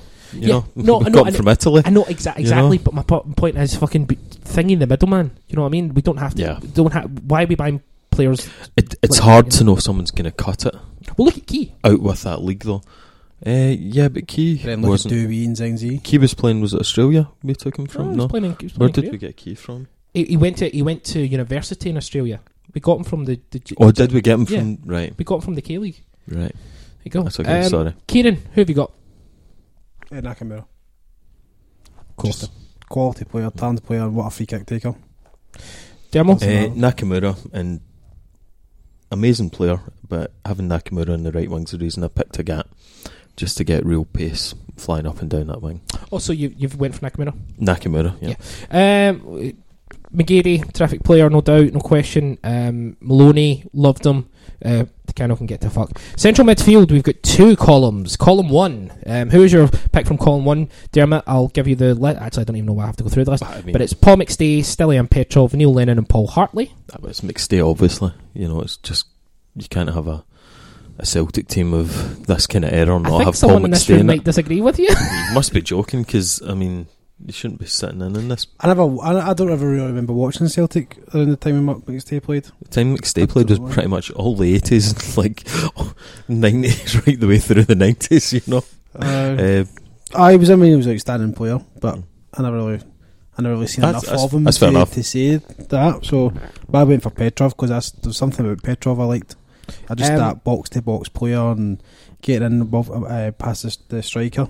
Um, We've not seen a player like Petrov since Petrov. A, a real I box. don't know. Joe Ledley comes come, comes close to it, no. but maybe not the quality.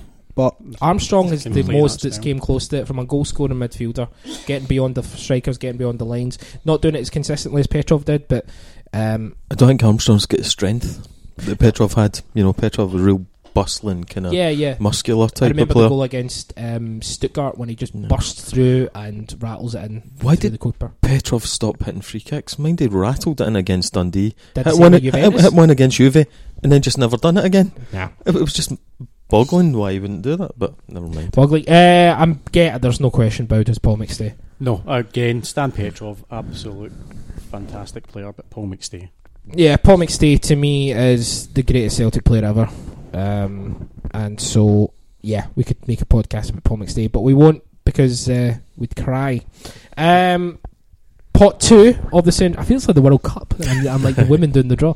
Central midfield pot two. Um, Paul Lambert, Joe Ledley, Victor Wanyama, Barry Robson. Ciaran's quite probably the contentious. toughest pot you've put in there.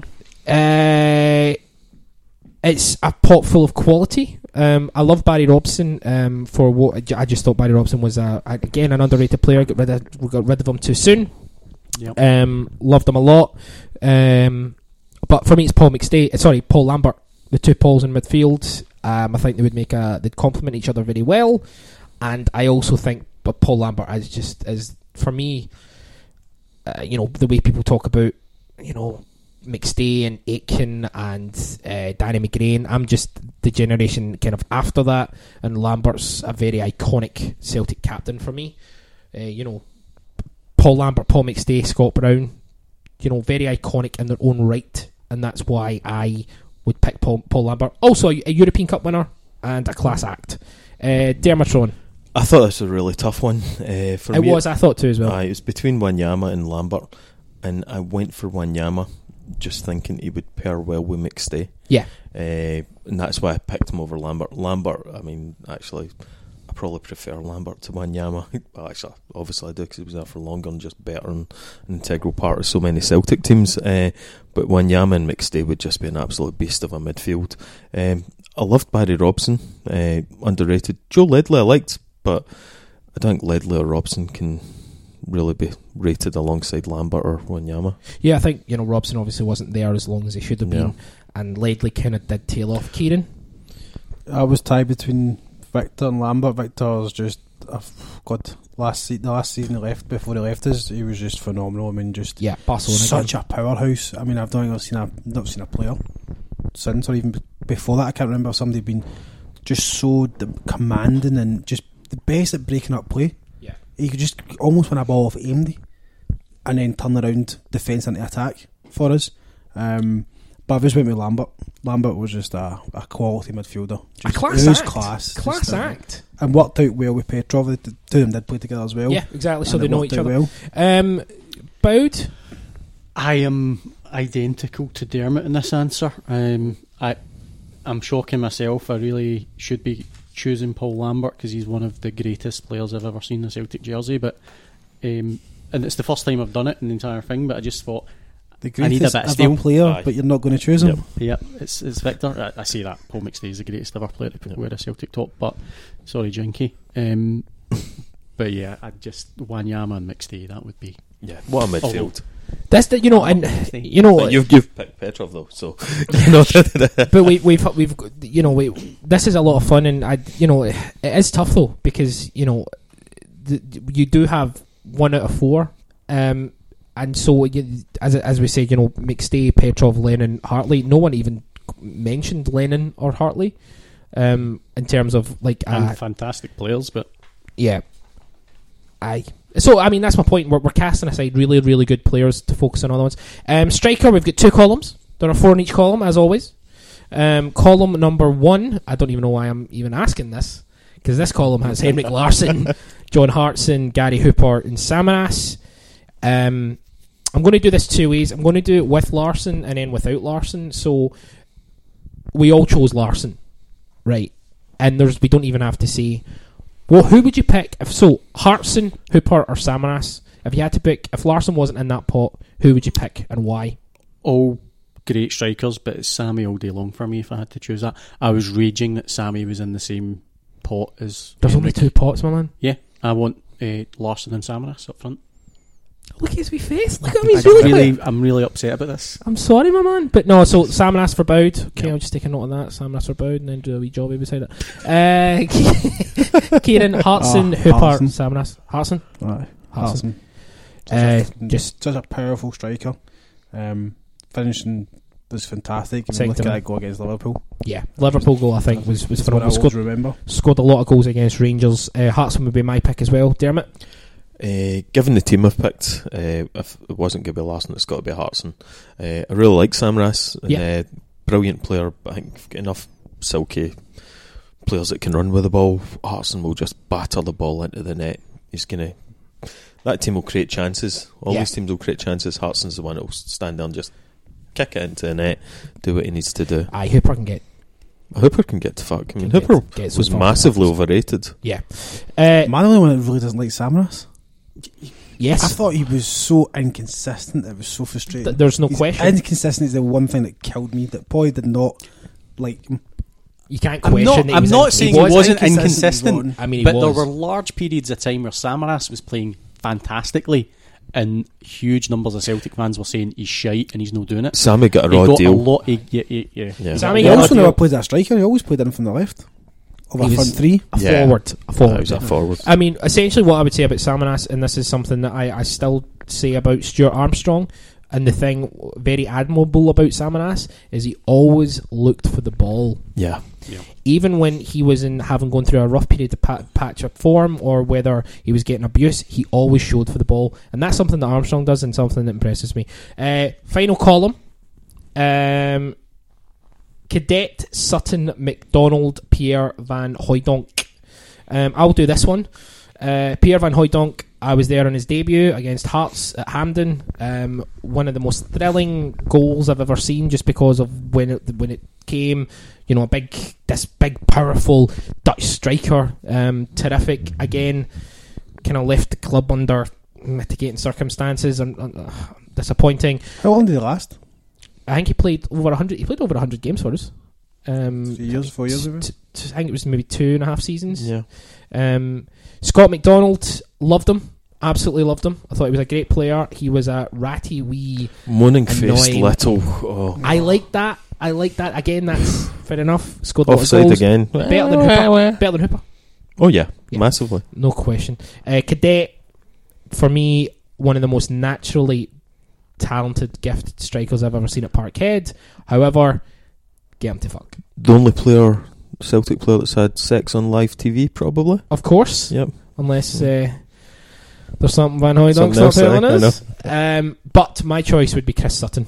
Um, because Chris Sutton is one of the most art- intelligent footballers I've seen, one of the snidiest footballers I've seen, one of the most aggressive, at the, and at the Yeah. same time weak. When he d- used to do that die, like when he was fouled, oh, I've been fouled. Um, loved him, absolutely love Chris Sutton. Um, so yeah, Sutton for me. Boud. I absolutely agree with everything you said, and I went with Sutton as well. Um, he also has just that quality we were talking earlier about um, Callum McGregor and Jackie McNamara being good enough that they can just slot into different positions. yeah, of and course. Sutton obviously did that. I mean, he played centre Um, half for half a season. Yeah. Yeah, um, and just his ability to act as fodder to or, or for a Larsson to get that uh, ball down to him and so on. Is that the best partnership you've seen at Parkhead? Up front, it probably is. Well, Um, you can't even think about this. and surely. just the trio of Hartson, Larsson, and Sutton. My God, that's we had. If you're looking at your free strikers up front, there were few teams in Europe at that time that could Yeah, compete with three us. quality strikers. You can maybe look at couples that were, you know, cost fifty million pounds each and all that, but for free strikers Yeah. at any European team, I, I think you'd struggle to beat that. Ciaran? Ah, Sutton as well. Fantastic striker. Worked so well with Larsson. Just such a great partnership. Terrific. Dermot? Aye, Sutton obviously because I've got Larsson there. Um, Big he Van gets- was a beast as well. Though. He was Van Hooydonk was, but uh, he wasn't as hard and as clever as Sutton. I loved Cadetti. That year, Cadete was battering the goals in, and I mean, they robbed us of the league that year by holding up that signing. Yeah. The Yeah. Jim Farry, man, shame on you. And then he Uh, scored the goal when it was offside, remember? Yeah, I, it was a whole joke, and I always remember for some reason the Aberdeen game was televised. In Yeah, middle of the week, he's- his, his, his debut. and Goal he- difference could be crucial! yeah! yes. Uh, And I, I think, I mean, McDonald really put in a shift for us, and he was a great player. But he used to drive me wild. He just scored with goals in the moaning. Champions League. He McDonald's, did. you Uh, know? the the AC Milan one. He I- was a peach. I don't know if McDonald's of the quality he's- that he's those not. other strikers are, but he was No. he was great. He's again probably underrated by a lot of people. Agreed. Um, and that's our um, Celtic 11 um, from this batch of players. You know, we could do it again. I was going to add, Cadete was also responsible for Richard Gough not playing for Scotland again, wasn't he? Because he scored the goals. he scored in the, goals, and then that's when Gough McCoist went. broke his leg as well. Aye, and Gough went mental at Roxburgh because he thought he'd been thrown under the bus. Yeah. It's always good to yeah, get rid that. of. Yeah, Get rid of them. Um, wow. especially. Um, but no, um, so that was fun. What we'll do is we'll take pictures of the um, uh, kind of sheets and put them online, and uh, might even put the, the teams up as well. But it's it's a good fun. It's tough. It was a hard shift to try to get it. Tom Boyd. I can't believe he didn't pick Tom Boyd. By fuck's sake. Anyway, that's our podcast. We've, we've actually done two hours tonight. Um, Oh, we've went over, but um, I'm sure you're you're you're okay with that. And if, and if you're not, you can fucking suck it. Probably turned off after two minutes of this. I know. To be fair, The intro did go on a bit, didn't it? Sorry. He's happy to be here, about Boyd. That's, I'm- the, that's I'm most happy important thing. You're here. looking better and better. The more that Dermot's on this podcast, you're looking fucking diamond, son. Anyway, uh, we are the 90 Minute Cynic. You can check out our website, 90minutecynic.com, um, where you can get access to The Cynical, which is a quarterly magazine, um, PDF'd and available for download. Boyd, you're one of the the mans. One of the PDFers, one, of the PDF e-pubbers. E-pubbers, you all um, e-pub. Aye, but it's a fantastic piece of business. Some of the best young, up and coming sports writers in these United Kingdoms of Great Britain and Northern Ireland. Okay. You're a weird wow, dog. I hate myself. Yeah, yeah. the one from the Republic. Uh, We do. We've got There is, three from the Yeah. Republic. yep. So- They're, but they're not young and up and coming. They are. They are. Um, Yeah. yeah. so the Cynical, check Sorry. it out 90minutecynic.com. Check the website after every Celtic game and you'll have a review and a rating um, up. Um, again, that's done round the, the writers. It's terrific. It is, gives you a little chuckle. Um, yes, and uh, yeah, you should And at one time. Nah. Aye, nah, you'd be terrible at it. Yeah. Um, the podcast itself, you can check us out on speaker, speaker.com slash the 90 minute cynic. We're also on iTunes. iTunes, if you search for 90 Minute Cynic, you can get us um, there and you can subscribe to us, possibly leave a little comment. We've had some great comments and ratings over the last kind of couple of weeks. If you guys could keep that up, that would be terrific. The more comments we get, the more ratings we get, the better. But if you leave a shady one, by the way, Boud's going to come round to your house. I will batter you. Um, Heavy batter We you. shout out to Kev as well. My Twitter honours after your shite. You're talking shite. Aye, Kev, Kev, better watch himself. Uh, or Ma- me and Marek will go up in pure. Shut up. You'll do nothing. You'll do nothing. Um, so check us out on iTunes. That would be terrific. All of our kind of details and dates and everything are on the Twitter a- account at 90 Minute Cynic. If you follow us there, you'll get all the information about when things are released and when things are coming out. We're also on Facebook, facebook.com slash 90 Minute Cynic. Um, but yeah, follow us on Twitter, follow us on iTunes, and uh, yeah, thanks for listening as always. Um, Dermot Coyle, it's been an absolute pleasure. Cheers, thank you. I've really enjoyed it again. As always, you're looking terrific. Ciaran Harran, It's always fun to come on and do a bit of horn bashing. hun bashing. I don't, I don't care for that phrase myself, but fair enough. Uh, Boud, Aye. good. I'm Chris Gallagher. He's Dermot. He's Ciaran. Here's he's Boud. We're the 90 Minute Cynic, and we'll speak to you down the road.